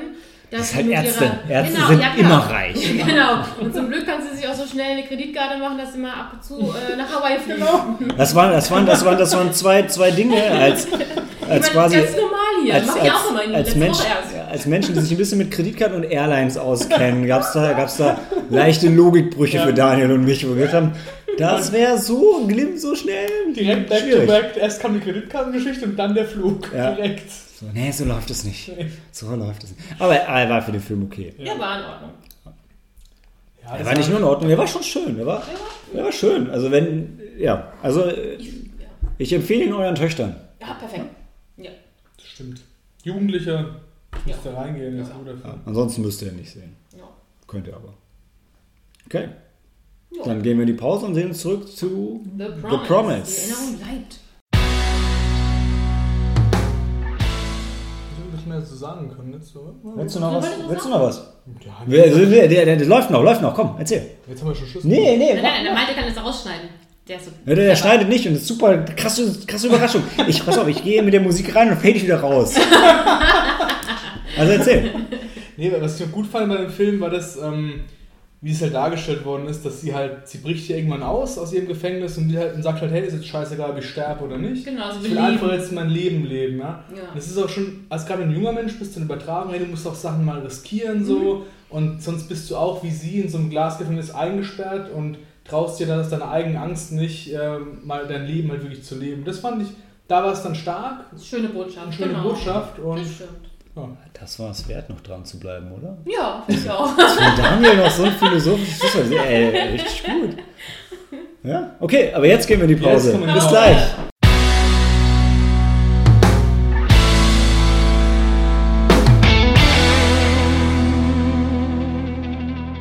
Willkommen zurück zur letzten Sneak des heutigen Podcasts, The Promise. Daniel.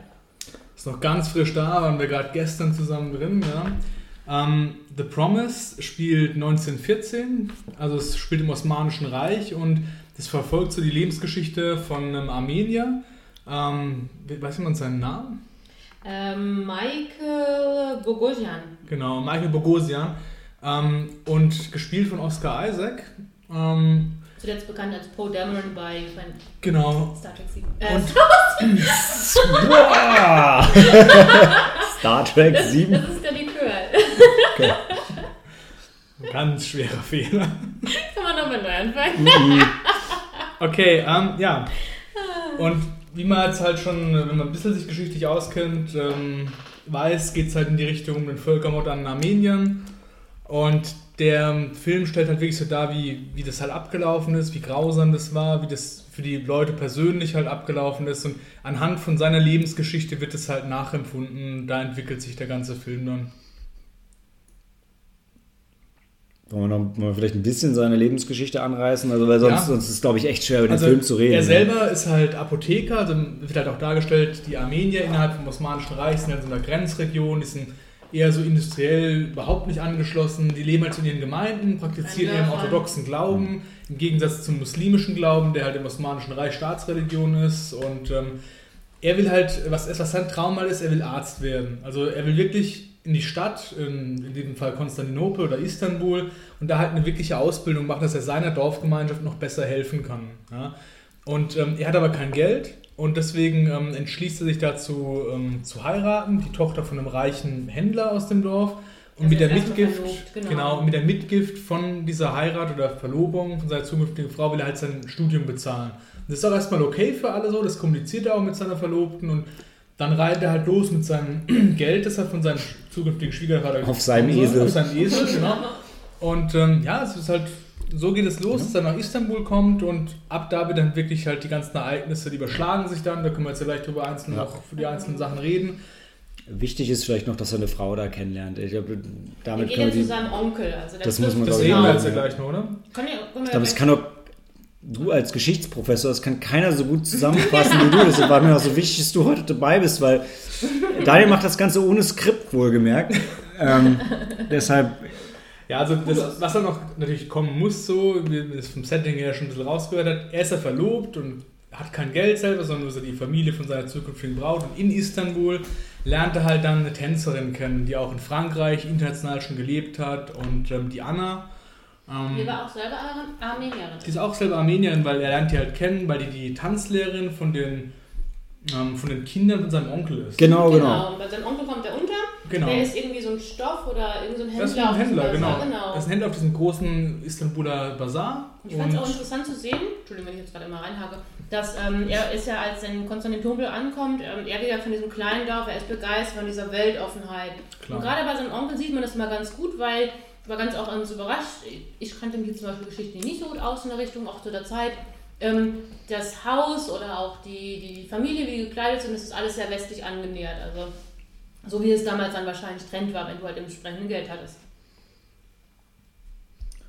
Genau, und aus dieser Geschichte raus entwickelt sich das halt dann. Ich finde, da kann man jetzt im Einzelnen drauf eingehen. Ja. Also nur- nur- von Charakteren, genau, das- das kommt genau, halt im Gespräch raus. Also, also er, er verliebt sich ein bisschen in sie und was dafür noch wichtig ist, sie ist aber eigentlich liiert mit, ähm, na, wer heißt der? Chris, Chris Myers, Myers. gespielt von Christian Bale. Batman. Und ähm, Was ich auch noch nicht gesehen habe. Also, ja, das ist aber auch, er- der ist ja auch, er ist ja auch wandelbar, muss man ja sagen. Also er spielt das wirklich gut. Ne? Und er, ähm, der Chris Myers, der Charakter von Christian Bale, ist Amerikaner und Journalist und berichtet halt die ganze Zeit über diese äh, Kriegsverbrechen.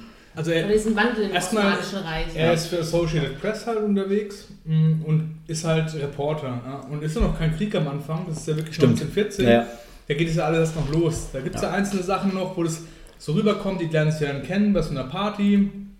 Ähm, genau dazu zu erwähnen auch noch ähm, der Oscar Isaac, der mich schon kennt, Michael. Mhm. Ähm, der lernt halt in dieser Imperialen Akademie auch so einen äh, muslimischen Klassenkameraden kennen, der auch Medizinstudent ist, die freunden sich halt auch an und so.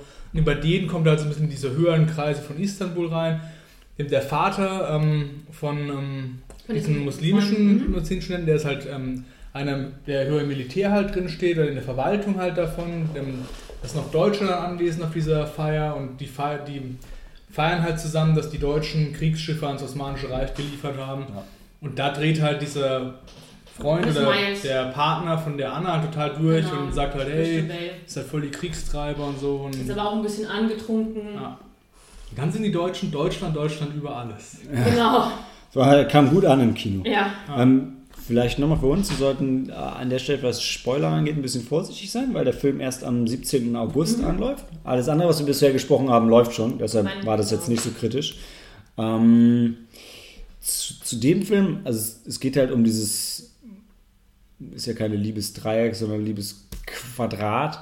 Mhm. Ähm, und also was für mich schwierig war, war, dass dieser Film hat schon ganz klar den Auftrag, diese Kriegsverbrechen, Kriegsverbrechen, stimmt ja gar nicht, diesen Völkermord, mhm.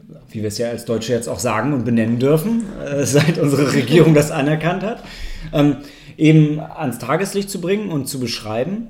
Und also was für mich schwierig war, war, ich meine, bei solchen Filmen wird es ja oft gemacht, aber er sprang sehr zwischen den, den, dem Liebesgeflecht und diesem historischen, ähm, historischen Drama hin und her, was ja okay ist, aber hat sich da für mich ein bisschen drin verloren, weil es war, es war schwierig, beidem zu folgen und es fehlte dem Film so ein bisschen der Fokus, weil dann ein starker Fokus auf das Einzelschicksal war. Und das Einzelschicksal war, ja, es war schlimm wegen dem Kriegsdrama, es war aber auch einfach schlimm, weil einfach diese Liebesgeschichte verworren war. Also mhm. ich finde es ja okay, wenn es, wenn persönliches Drama mit dem Krieg verwoben ist, aber dieses Drama, das hätte sich nicht so, aber das hätte sich auch entfaltet und für Probleme gesorgt, ohne dass Krieg ausgebrochen wäre. Ne? Das habe ich auch schon geschrieben bei unserer Rezension. Ähm, geht mir genauso. Also ich finde, dem Film hat es nicht gut getan, den Fokus so auf die Beziehung von diesen Charakteren zu legen, weil dafür nicht genug Raum war innerhalb von dem, was ja. allem passiert ist. Weil so war es halt immer,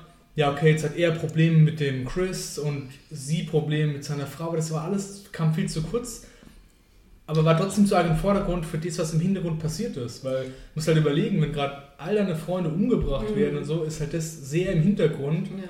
Das war schwierig auszuspielen, fand ich. Ich fand auch also, einige der Aktionen, zum Beispiel gerade eben von dem Hauptcharakter, der dann immer loszieht, wo du denkst, der sucht jetzt nur die Anna, ähm, das waren für mich auch Sachen, das habe ich nicht ganz nachvollzogen. Und ähm, ich saß mit der Helena auch oftmals da und äh, mich hat es geschüttelt, weil es ein bisschen kitschig von dieser Liebesdramatik war. Also du weißt ganz genau, du bist verlobt und trotzdem machst du mal klar, okay, das passiert auch im echten Leben und so. Das war okay, aber ich, ja. ähm, für mich war es vielleicht so ein bisschen, das hast du so oft, einen Kriegsfilm, dann packst du noch eine Liebesgeschichte rein, mhm. à la Pearl Harbor. Ja. Wir hatten auch vorher noch äh, in einem anderen äh, Zusammenhang über äh, Corelli's Mandeline mit Nicolas Cage gesprochen. Mhm.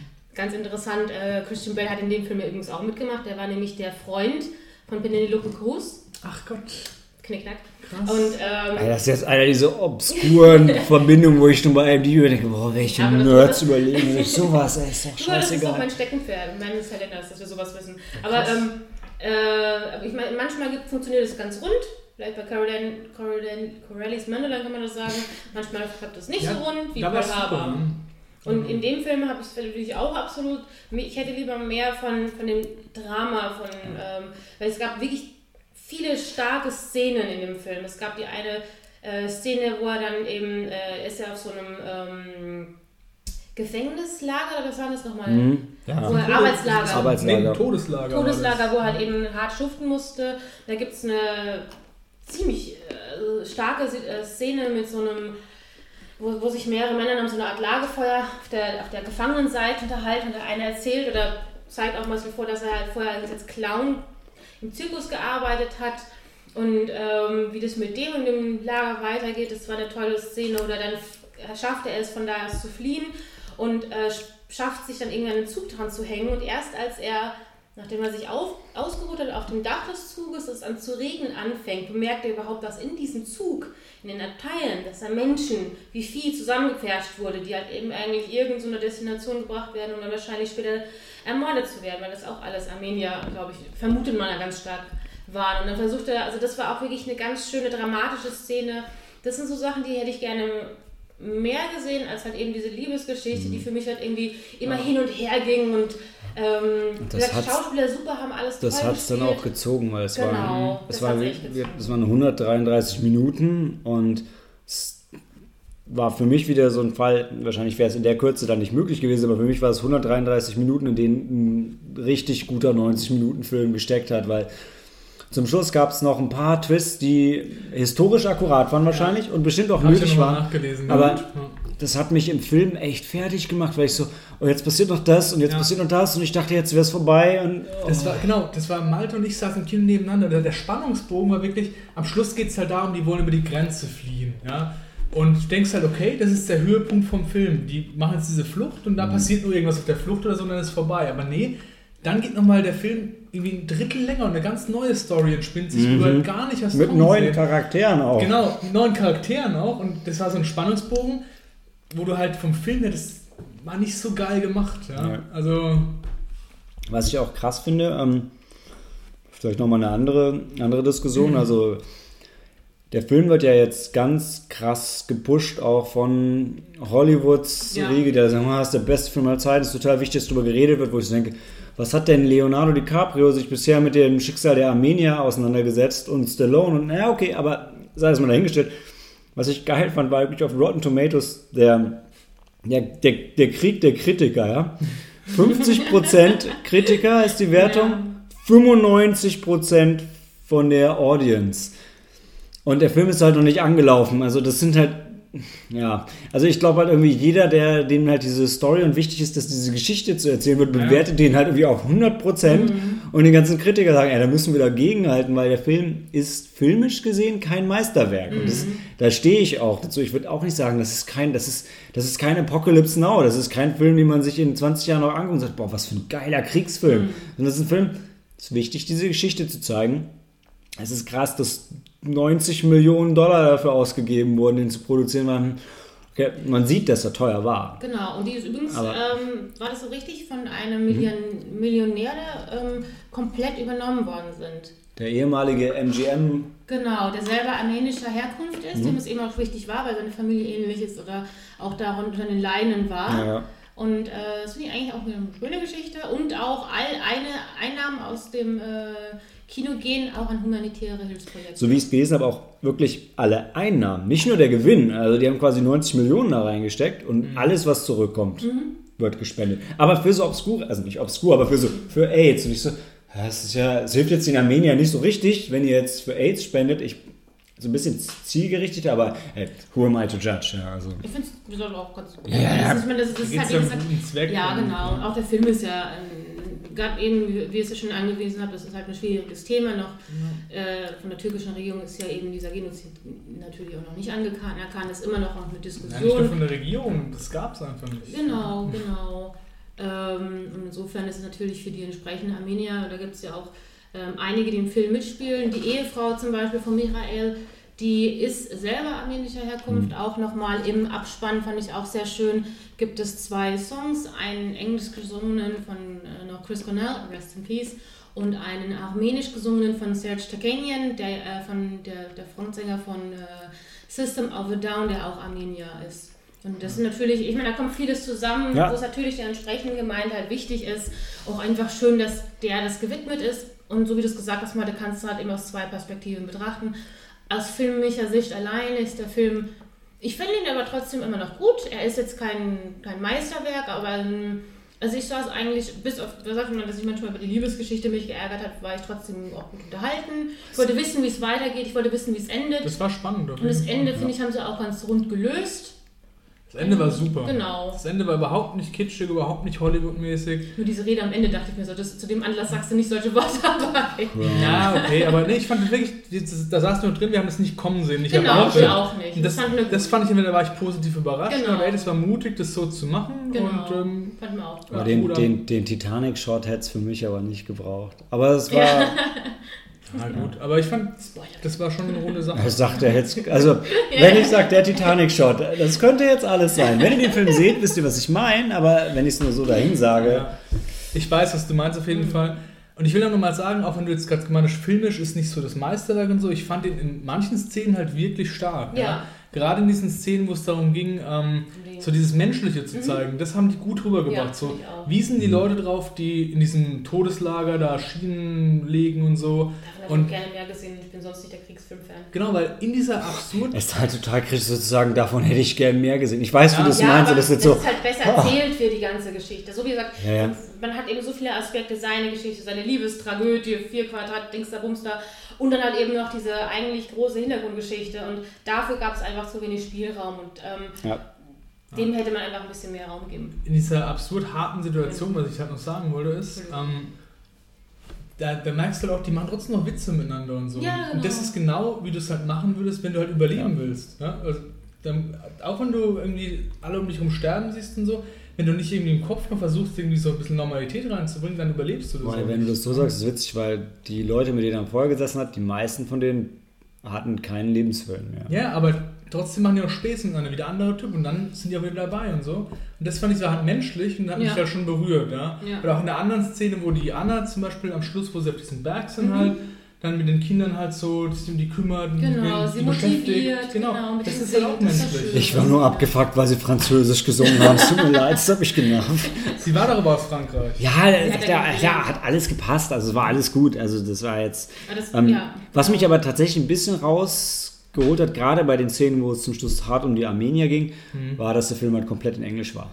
Ähm, das ist jetzt, das hätte man jetzt nicht anders lösen können in dem Film, aber das hat es schwierig gemacht, vor allem in der Interaktion zwischen dem Militär und dem einen Amerikaner, Mhm. wo man gedacht hat, okay, jetzt, alle sprechen jetzt Armenisch, das ist, das wirkt total merkwürdig. Wir sagen, I'm American, I'm American. Ich so, yeah, we all speak English, so yeah, so what? Also das, das, das hat dann, es hat nicht so funktioniert. Es hätte besser funktioniert, wenn es mit Untertiteln wäre, hätte es den Film aber mit Sicherheit noch mal schwerer gemacht. Auf jeden Ja. Fall, das haben sie aus war eine filmische Entscheidung. Am Ende machen sie dann aber die Rede auf Ar Ar Armenisch halt, ja. Stimmt, ja. Da- Wobei, da hat er aber selber geswitcht, ne? Genau, Ja, ja. aber im Film hätte es halt so nicht funktioniert, wenn du Ja, du, du hätten, hättest du das ganze Ding mit Genau. Machen, weil es, du, da hättest du nicht einzelne Szenen rausgreifen können, Ja. weil dann hätten sie es komplett. Ähm, das ging halt und nicht. wenn du halt sagst, du gehst raus mit dem Film, um die Botschaft zu verbreiten, Ja. dann machst du das leider nicht mit einem Film mit Untertiteln. Genau. Dann erreichst du nur uns.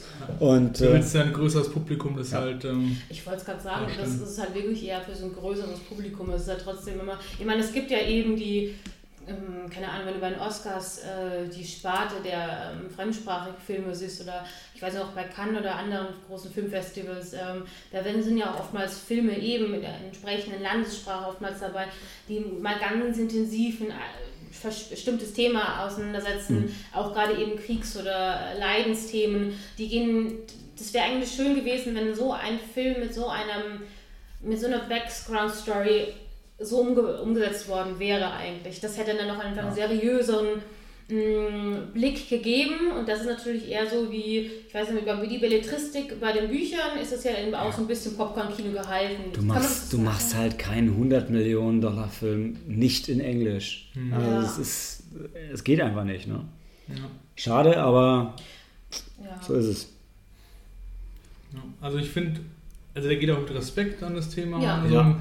Was ich auch gut finde, der ist halt überhaupt nicht kitschig in der entscheidenden Szene. Also gerade wenn es um Tod geht, um Sterben, dann ist es halt wirklich abgefuckt. Ja? Auch die Liebesgeschichte ist nicht kitschig. Genau. Ich dachte zwar, es hat mich gestört, Ja. dass ihm der Fokus gefehlt hat, aber die Liebesgeschichte an sich war nicht kitschig und es hat mir zwar den Hauptdarsteller an einigen Stellen jetzt nicht mega sympathisch gemacht, Mhm. aber sein Handeln und das Handeln der anderen Figuren war nicht Es unrealistisch. war nachvollziehbar, Ja. weil es eben nicht Figuren waren, sondern wie halt Menschen handeln. Ja, ja. können. Ja, Genau, das genau. Stimmt, das stimmt. Und dann ist es auch, es ist halt gerade schön, dass ähm, die Hauptfiguren eben auch Fehler haben. Weil es geht ja nicht darum zu sagen, okay, die, das türkische Regime ist scheiße und die bringen Menschen um und alle, alle Armenier sind Halbgötter, die keine Fehler haben. Nein, das, das war überhaupt nicht die Botschaft vom Film. Nee. Das, das Einzige wäre vielleicht, dass der, der Amerikaner war vielleicht, der Chris war vielleicht ein bisschen zu positiv, weil er, Ja. der war schon echt cool damit, dass seine Frau mit dem anderen was hatte und so. Naja, cool damit Aber- war er nicht, aber er ist damit gut umgegangen, sagen wir so. Ja, ja. Er war ja auch extrem. Also, und er hat auch schon gesehen, dass, dass, dass seine Beziehung schon ein bisschen darunter leiden muss, so, so, wie, so wie er damit umgeht. Und ne? der hat halt auch gesehen, wie die Welt gerade einen Bach runtergeht und der war halt für die Sache, der wollte Das war ihm wichtiger Das war ihm echt ja, ja. wichtig, genau. genau. Ja. Ja. ja, nee, war eine runde Sache. Ja, also ich, Eine Szene muss ich noch ansprechen. Ja. Da gibt es eine zwischen dem amerikanischen Botschafter Mhm. Oh und ja. ähm, so einem Innen, aus dem Innenministerium Zum vom General. Osmanischen Reich. Das war kein General, das war Okay. aus dem Innenministerium. Mhm. Und das war wirklich, ähm, das ist ein echtes Gespräch gewesen. Also das ist aus den Erinnerungen von diesem Morgentau, von dem Aus seinen Aufzeichnungen. Aus seinen Genau. Aufzeichnungen. Und ähm, ja, das fand ich halt schon. Das war krass, ne? weil die Szene, da habe ich im Film, ges- da habe ich, im, ich habe im Kino zu dir gesagt, gesagt, Ja, ey, nie im Leben, das ist doch was so abgefuckt kann der Typ doch nicht sein. Ja. Und dann lese ich es auch hinterher und denk so, das ist eins zu eins, was der wirklich Richtig. gesagt hat. Ja, krass. Boah. Das Also, das kann man vielleicht an der Stelle thematisieren. Also, es geht darum, dass der, der türkische, was gesagt, in, es nee, war aus dem Innenministerium Ja. Beamter. dass er gesagt hat, naja, äh, an, den, an den amerikanischen Botschafter, ähm, wir würden gerne die Namen von allen Armeniern mit Lebensversicherungen in den USA wissen, weil die sind alle tot und all ihre Angehörigen eigentlich auch und das Geld steht dem türkischen Staat zu und wir hätten das jetzt gerne. ja, genau. Und ich sitze da und denk so, du kannst doch nicht so eine Forderung ernsthaft unterbreiten, vor allem nachdem er eben gesagt hat, übrigens, wir liefern dir den amerikanischen Gefangenen nicht aus. Äh, und den so vom Kopf gestoßen ist und dann noch so eine völlig absurde Forderung. Und dann lese ich wieder, nee, genau das hat er gesagt. Ja. Wie drei, also wirklich so wie die Deutschen mit den Juden im Zweiten Weltkrieg, wie die Japaner mit den Chinesen, so, das sind ja keine Menschen. Das ist ja jetzt eine rein sachliche, die sind jetzt alle tot, das Geld kriegen wir jetzt, oder? Ja. Ist doch so. ist das so? Genau. ist doch ein Fakt. Also richtig, richtig, richtig schlimm. Ja. Schönes Schlusswort. Ja, ziemlich gut. Empfehlung oder nicht? Also ich fand den Film gut, ich fand den, ich- für mich persönlich zum Beispiel, ich habe klar ähm, die, die Diskussion um, um den armenischen Völkermord äh, war jetzt auch in dem, bei uns in Deutschland spätestens seit dem letzten Jahr, glaube ich, äh, nochmal größer ein Begriff gewesen. In Deutschland, ja. Genau. Ähm, aber ich wusste tatsächlich nicht mehr so um den, also ich wusste, mein Geschichtswissen, wie gesagt, das zieht sich nur auf das Deut in der Schule und ist auch schon ziemlich eingerostet und ich fand es schön, äh, ich fand es wirklich sehr interessant, das an der Perspektive nochmal mitzunehmen oder beziehungsweise sich darüber hinaus nochmal zu interessieren und darüber nachzulesen. Also ich fand es schon sehenswert. Ich würde kurz, weil ich würde dir gerne das letzte Wort überlassen, Daniel. Ähm, ich würde es jedem empfehlen, der Interesse daran hat, sich über den Völkermord an den Armeniern zu, zu informieren. Also als, als Film an sich würde ich es eigentlich nicht empfehlen. Ich würde es nicht empfehlen als Kriegsfilm. Ich würde es vielleicht empfehlen, wenn ihr Lust auf die Kombination Kriegsfilm-Liebesgeschichte habt, weil ihr müsst euch schon auf beides einlassen, um das Ganze zu genießen, weil mir, für mich war er persönlich einfach ein bisschen zu lang. Ähm, aber für das, was er, was er aussagt, wenn ihr daran Interesse habt, das zu hören, dann schaut es euch an. Ja. Ich kann auch nur am Ende dazu sagen, genau wie du gesagt hast, das ist halt, der Film ist so ein Widerstand gegen das Vergessen, weil das halt so ein Thema ist, wo wirklich totgeschwiegen werden soll von offizieller Seite und es ist so ein Aufruf, hey, guckt euch das an, ähm, dass es halt bewusst macht, dass halt das wirklich passiert ist so und ähm, ja, das ist halt ein Thema. Ja. Das ist ja auch im Film öfters mal dargestellt worden. Also wo das heißt, wo er sagt, er möchte er ist nicht eigentlich der Mensch dafür, aber er möchte Rache nehmen, dann sagt er eigentlich eben eine weibliche Figur. Die anderen sagen einfach zu ihm, ähm, das ist unsere Rache an den anderen, an dem Osmanischen Reich, dass wir überleben. Oder auch äh, später nochmal, wo der Chris Myers dem einen Offizier, sein ehemaliger Bekannter und ähm, ein Freund, äh, dann nochmal sagt, ähm, niemand wird sich, weiß eigentlich, dass du in diesem Gefängnis bist und sterben wirst. Und dann meint er zu dem anderen, du weißt das. Hm. Von wegen eben dem Vergessen oder nicht vergessen. Ja, also wirklich, der Film hat Schwächen und mal, da hast du auch schon gesagt, aber ich fand es vom Thema her war wirklich, das kann man sich wirklich angucken, definitiv. Schönes Schlusswort. Und nach der Pause sehen wir uns Film mit einem weiteren Film mit Schwächen. Alien Covenant. Bis gleich.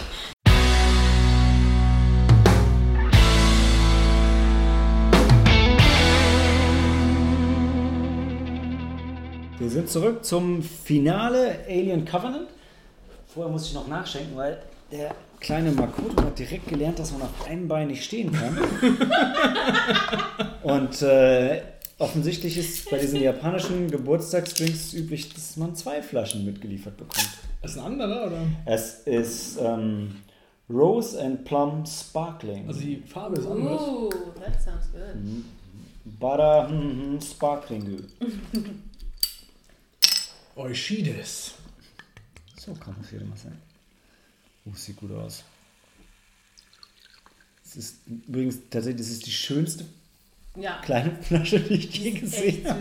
Hey, also wenn die Sabine sie nicht als Blumenvase verwenden will, dann lass sie mir hier bitte. Claimst du gerade jetzt diese Flasche schon? Ja? Nein, Okay. nein, ja, ich habe immer noch vor nicht. Okay.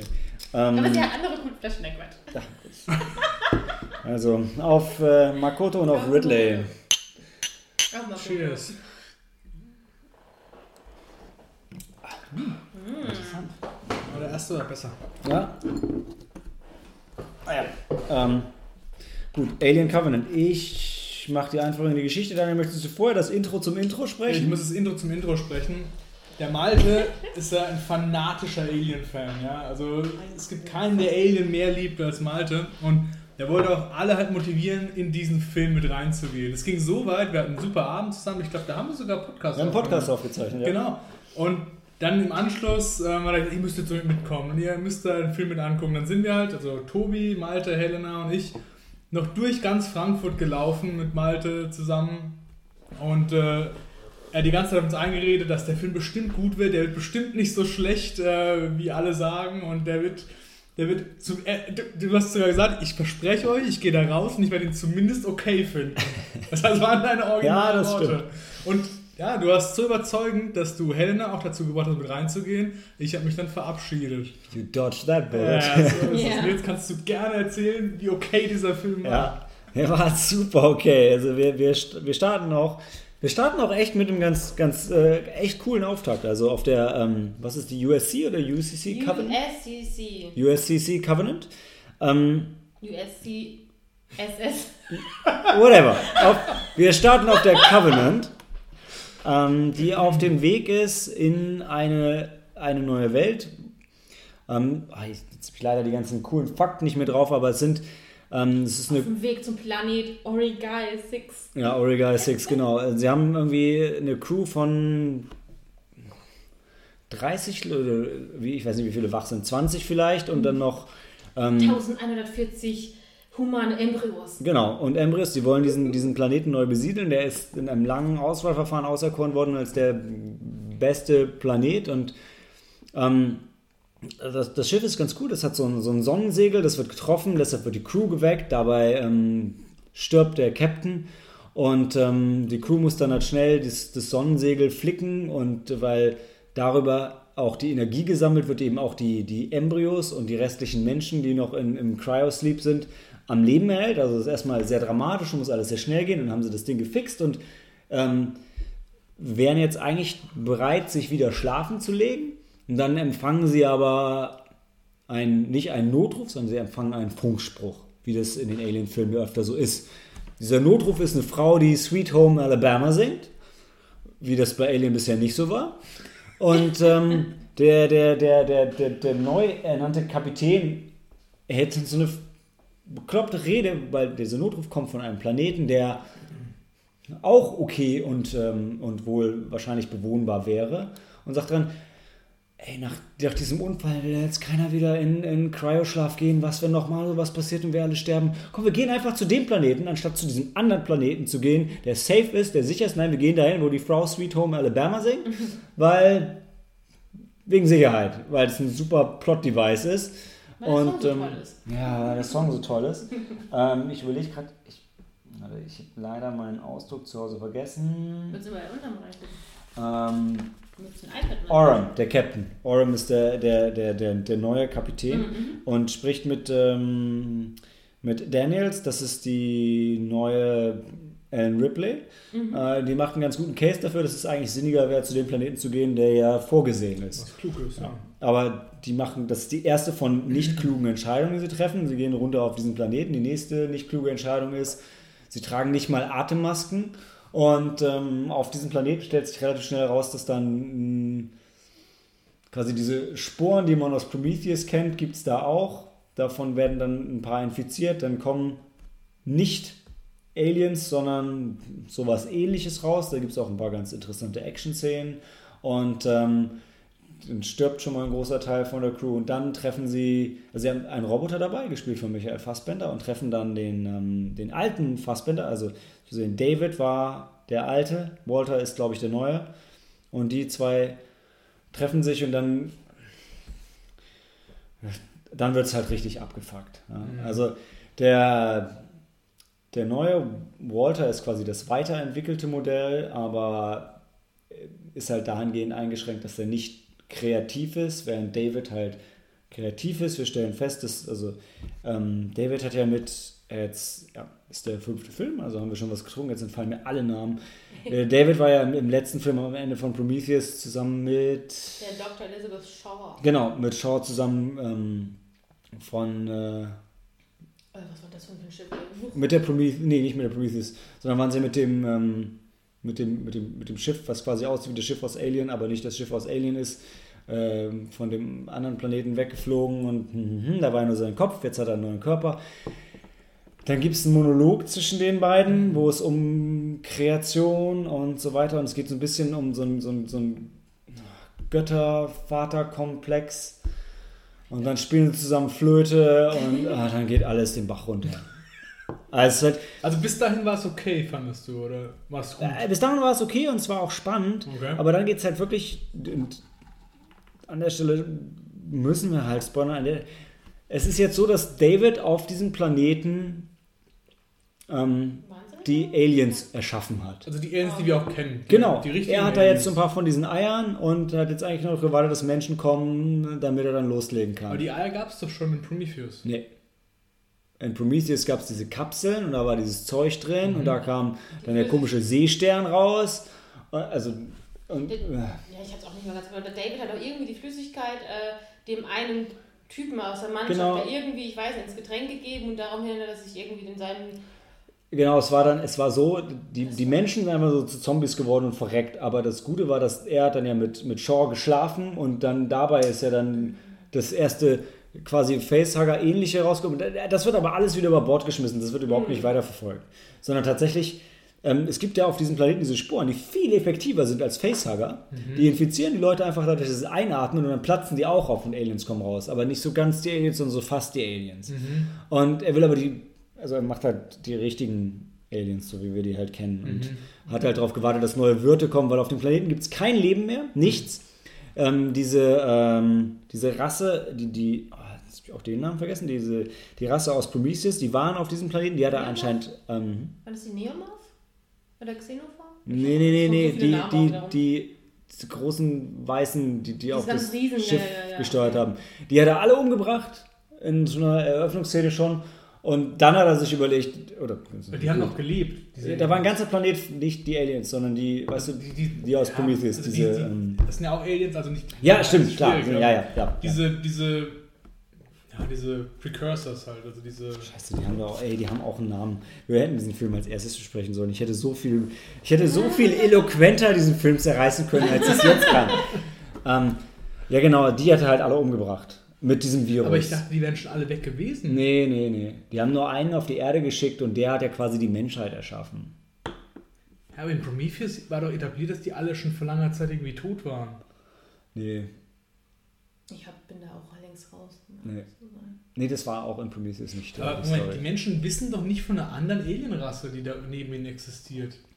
Doch, in Prometheus starten sie zu dem Heimatplaneten am Ende davon. Er und Shaw zusammen fliegen dahin. Die sehen in dem Schiff die Koordinaten von deren Heimatplaneten und machen sich dahin auf. Damit endet Prometheus tatsächlich. Echt? Damit und dann mit dieser Tagged on Alien Scene, die in Prometheus, äh, in, in, Alien Covenant nicht wieder aufgegriffen wird. Mhm. Und also der Film ist halt wirklich, der Film fängt ganz cool an mit allem, auch also diese, diese neuen Aliens werden, ja. Sorry, aber in keinem Alien-Film ist doch jemals Thema, dass die Menschheit ein anderes Alienvolk kennt oder so. Das gibt es doch nur die Menschheit, die halt an mehrere Welten kolonisiert. Ja, ja, das so. stimmt. Also das ist doch nie ein Thema, oder? Ja. Das ist ja wirklich ein Science-Fiction-Setting, wo es kein, das ist ja gerade der Twist, dass es keine Aliens gibt und die Aliens sind halt dann. Das stimmt. weißt du? Also eigentlich ist es dumm. Ja. Okay. Also das ist, glaube ich, die, ich finde, das ist dumm, ist die Prämisse von dem Film, kann man schon so sagen. Ähm, er fängt halt echt vielversprechend an, aber wird dann halt richtig schnell richtig, richtig dumm. Also auf dem, auf, ab, ab dem Punkt, wo die Menschen halt so mega stumpf auf diesen Planeten gehen und einfach alle verrecken und dann. Also ganz, ganz, ganz. Ich fand es ganz schlimm.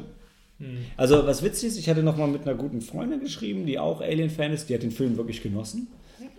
Ähm, nee, nee, nee, nee, andere, aus, äh, aus Australien. Die, ah, okay. ähm, Ich war auch total überrascht. Ich hätte nicht gedacht, dass irgendjemand diesen Film mögen kann, weil wir haben halt wirklich im Kino gesessen und wir haben gelacht.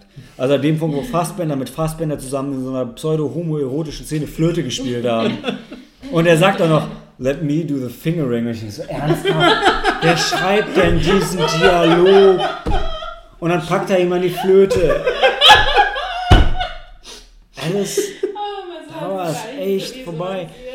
Dann, also auch die Charaktere sind so krass eindimensional. Und auch die, die Prämisse von dieser Crew war ja, das sind alles Ehepaare. Und das ist dann auch wieder sowas, das liest sich so in der Theorie irgendwie ganz smart, sorgt aber einfach nur dafür, dass so wie irgendwie, when shit hits the fan, dass alle nur super irrational reagieren, weil jeder nur seine Frau, seinen Mann retten will.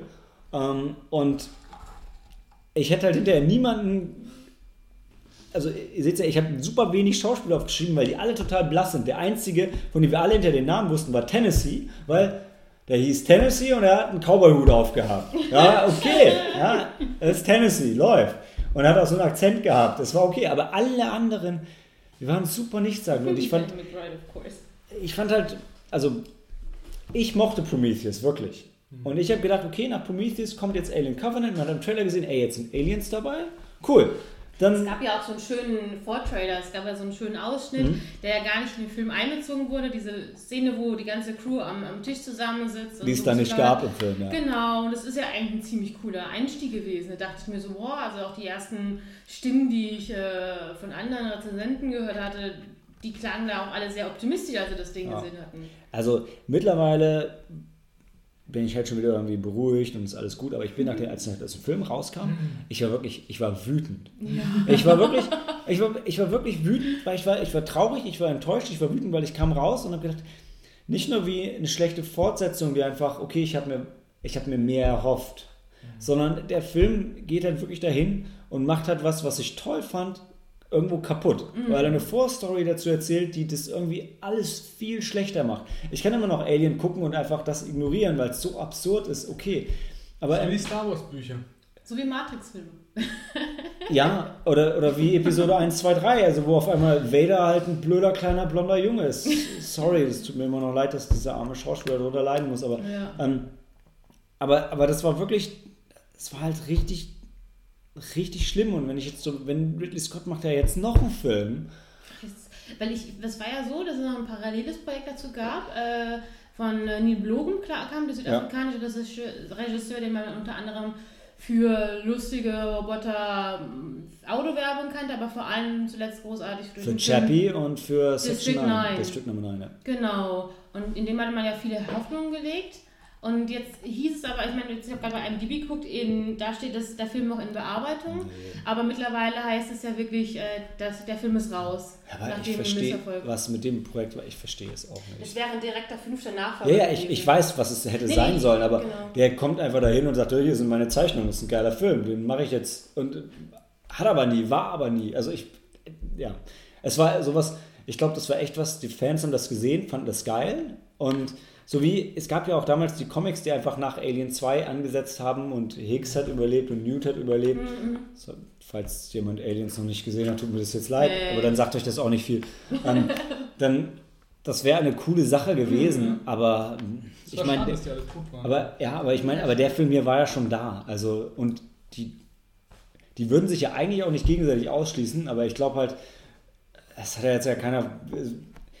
Die Alien-Story gibt es halt auch nicht her, dass man daraus jetzt das Alien-Universe macht, wo man jetzt tausend Filme drin spielen lässt. Ich glaube, das, echt, das braucht es einfach nicht. Bei mir war es schon so, mir hat Prometheus schon nicht gefallen, deswegen habe ich auch gesagt, hey, ich gucke mir das neue gar nicht erst wieder an. Ich finde die alten Filme super, mit Ripley, hat mir total gefallen. Aber so wie du auch sagst, das muss ja nicht immer, es muss ja nicht immer ein Universum sein, ja? Nicht bei allen Franchises, Ja. ja. Es reicht doch manchmal auch, wenn die Filme für sich einfach geil sind und so stehen, dir deinen Teilen so ein bisschen dazu denken kann, schon so.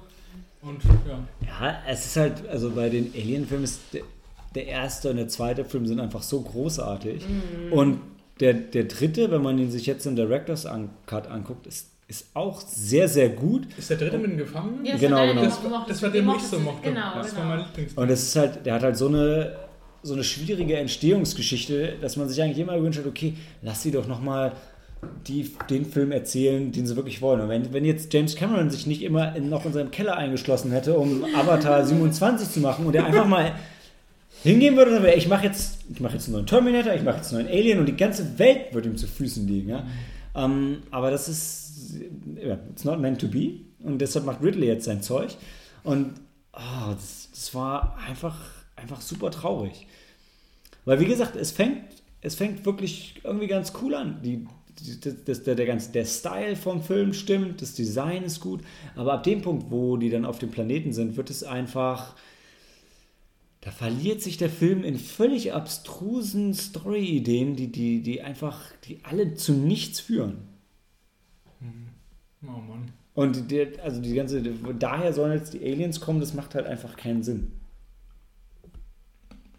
So, ja blöd, dass dann die Aliens plötzlich doch von Menschen irgendwie erschaffen worden sind, indirekt, oder? Es ist, genau das ist halt, was daran so schade ist. Ja, wenn du jetzt überlegst, okay, woher kommen die Aliens? Die Aliens kommen daher, dass die Menschheit ans andere Ende des Universums mhm. fliegt um ein Derelict Alien Spaceship zu finden und dann fliegen die von da aus zu noch einem anderen Planeten und da erschafft ein Roboter, den die Menschen erschaffen hat, diese Aliens und dann 100 Jahre später fliegen Menschen zufällig an irgendeinem Planeten vorbei, wo ein Schiff abgestürzt ist mit den Eiern, die der Roboter. Mhm. Es ist so abstrus einfach. Schade, ja. Ich weiß nicht, was.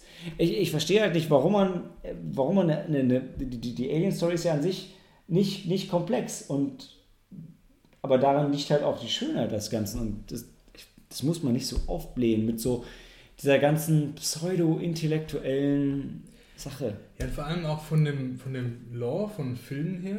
Auch bei Alien vs. Predator ist da auch schon etabliert, dass die schon in der Maya-Zeit irgendwie runtergeflogen sind.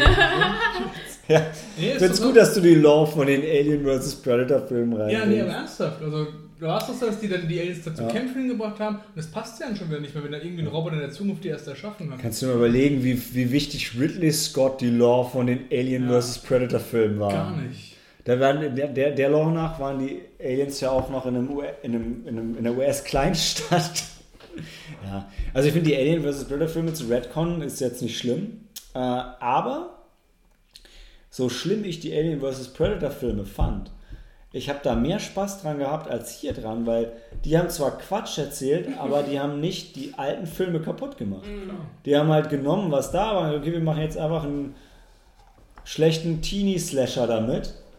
Hätte es nicht gebraucht, aber. Start the party. Ja, habe ich, hab ich mehr Spaß dran. Mhm. Also ähm, von der Länge her, ist vielleicht gar nicht so wichtig, aber ja, er ging auch über zwei Stunden, aber er hatte keine Längen. Also bis auf, wo sie dann da gestrandet sind, auf einmal Lagerfeuer machen und dann ähm, so ein bisschen Flöte spielen, das war ein bisschen komisch. Und dann gab es noch so einen Kampf Roboter gegen Roboter, was auch, wo ich dachte, das war so ein, so ein kurzer Terminator-Moment für mich, ja, wo ich dachte, das wollte jetzt wollte jetzt auch keiner so eine Martial Arts Sequenz, die relativ lang war auch. Das, das wollte jetzt wirklich niemand sehen.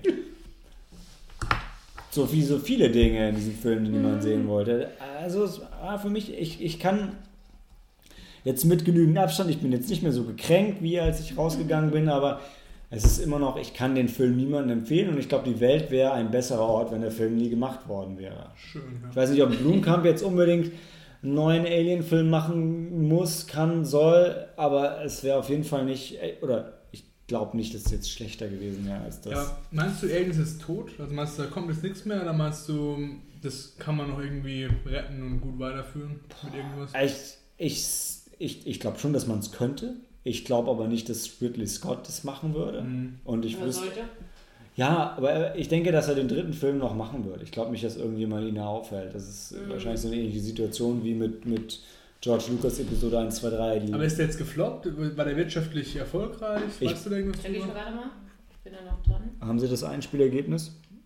Also gekostet hat er 100 Millionen. Genau, erstes Ausstellungswochenende waren 36 Millionen, also nur ein Drittel von dem, was er eben, also hat ein Drittel eigentlich schon am ersten Wochenende eingespielt und bisher sind sie bei 73 Millionen. Das ist schon schwierig. Dollar. Also, also 73, 73 Millionen bei 100 Millionen. Millionen ist hart. Ja. Also Hollywood-Filme eigentlich, die müssen, es wird schon so erwartet, dass sie 1,5 mal das machen, denke ich, von dem, was sie mhm. gekostet haben. Mhm.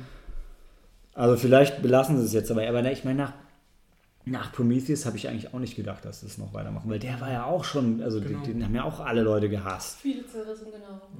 Was ich krass finde bei dem Film ist tatsächlich, dass irgendwie Rotten Tomatoes, Critics 71%, Audience 61%. Ich verstehe halt nicht, was die Kritiker an dem Film gesehen haben, was die Audience jetzt nicht gesehen hat. Mhm. Ist jetzt, relativ gut sogar, oder? Ja, ist jetzt, 71 ist, ist jetzt nicht, nicht zerstört, ne? Ja, krass.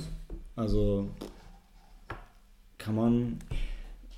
Ja, also äh, vielleicht war ich auch einfach zu hart. Also ich war auch, als ich mit der, der, der Freundin aus Australien darüber geredet habe, war es dann auch so, die war halt irgendwie, ja, nee, war doch alles okay und so. Vielleicht nehme ich das Ganze auch einfach zu ernst. aber Ich bin- persönlich. Ich bin, ja, bestimmt. Also bestimmt nehme ich es ein bisschen zu ernst, als man muss und persönlicher, als man sollte. Ähm, aber echt, andererseits denke ich, wenn nicht für die Fans, für wen machst du denn den Film jetzt noch? Ja. Also es gibt ja genug andere Filme mit Außerirdischen und Science-Fiction-Sachen da draußen, die. Ja, das, ich finde halt einfach an der Stelle wieder so, das ist, das ist wieder dieses Ding mit den Prequels.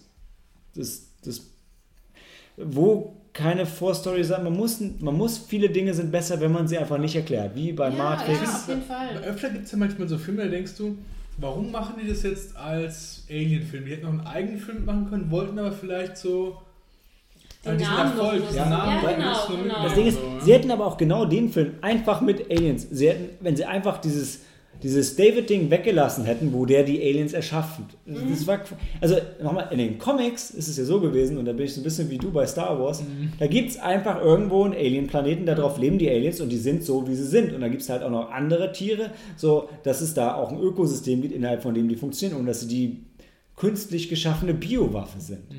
Ja, und das war für mich immer cool. Okay, irgendwo gibt es einen Planeten, da sind die Aliens. Ja, okay. Und dann gibt es diese andere Rasse, die haben die halt mitgenommen. Ja, so wie Menschen halt auch immer Tiere mitnehmen. Macht man halt so. Also, ja, das war für mich als Backstory vollkommen ausreichend. Man muss da nicht so einen Götterkomplex mit einbauen. Ist das nicht eher so ein oftmals ein Problem von heutigen großen ähm, Filmen, Blockbustern oder was auch immer, dass sie immer denken, die müssen die Story, so nach dem Motto, wir machen die Story jetzt voll hintergründig ähm, und komplizieren die eigentlich ganz unnötig. Also ich, wenn ich mir jetzt über, nochmal versuche, selber nach Kopf zu sinnieren, wie war nochmal die Storyline äh, von, von Prometheus oder wenn ich hier zuhöre, wie hat es sich mehr oder minder weiterentwickelt bei Covenant, äh, finde ich das relativ kompliziert was sie denn jetzt gesponnen haben mit von wegen, hier da mit den Aliens, dass wir jetzt, er hat dann die Aliens geschaffen und was ist dann nochmal alles auf Prometheus gelaufen. Aber ich, um Ähm, das zu sagen, ich weiß nicht, ob das ein generelles Hollywood-Problem ist. Ich hab, Das ist also ich fand jetzt hier, das war eher so ein, das ist Ridley Scott-Problem an der Er ist Stelle. natürlich auch ohne Frage, aber ich, ich habe meine Kritik oftmals an Filmen, ich finde, die sind einfach mal zu überladen mit Storyline. So wie du es sagst, manchmal reicht wenn du einfach einen Plot signierst, dass es halt Sinn macht, das nicht zu Äh, ja, kompliziert machst. Aber ich finde, also jetzt, ich, komplexe Plots finde ich gut. Ich, Ich hier geht es ja. eher darum, dass es manchmal besser ist, Dinge nicht zu erklären, weil die Erklärung nie befriedigend ist. Mhm.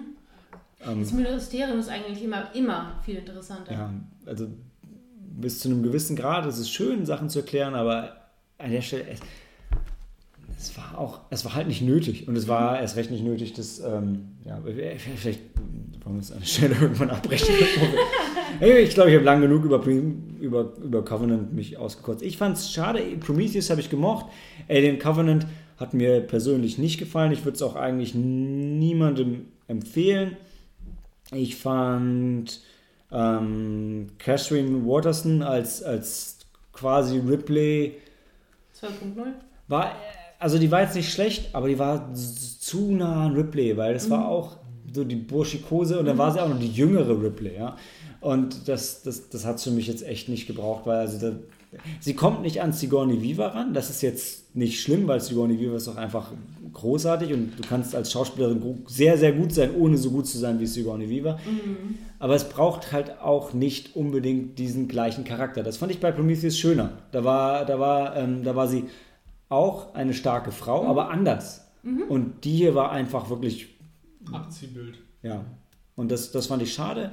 Ähm, zur Story haben wir, glaube ich, genug gesagt. Ich bin, also ich würde mir, ich gucke mir wahrscheinlich leider trotzdem auch den nächsten Alien-Film an, weil ich wissen will, wie es ausgeht. Aber ich werde keinen von euch erzählen, kommt rein, der ist wahrscheinlich gut. ja, da habe ich meine, meine Lektion gelernt. Sehr schön. Gut, da ihr den Film nicht gesehen habt, kann ich euch jetzt nicht nach eurem letzten Wort fragen. Ja, aber ich Ähm, würde sagen, ich würde mir wahrscheinlich irgendwann auch bei einer Gele Gelegenheit Anschauen. reinziehen. Ich weiß nicht, ob du immer planst, die DVDs überhaupt noch zu holen. Oder ist schon vorbestellt, ich Opfer. also würde ich sagen, jetzt wahrscheinlich irgendwann Abend bei dir vielleicht nochmal. Ja. Und dann ziehen, können wir uns das auch mal äh, reinziehen. Also angucken würde ich mir im Nachhinein auf jeden Fall noch. Aber ich würde zum Beispiel weder für DVD noch für Kino äh, Gang das Geld ausgeben. Also, so. Ich würde es mir auch einfach deutschen Fernsehen ich, angucken. Ich gebe dem, genau, ich gebe dem Film die Höchststrafe. Ich gucke den im Fernsehen mit deutscher Synchro, wenn er so, ne so nebenher, wenn er mal genau. läuft. Nice. Ich im iPad nebenher. Ja. Das ist die Form, wie ich mir es vielleicht mal angucke. Okay, dann würde ich sagen, war es das für heute. Wir, liebe Hörer, hören uns wieder zum Nicolas Cage Podcast. Juhu. Und für heute heißt es Handy aus und Film ab.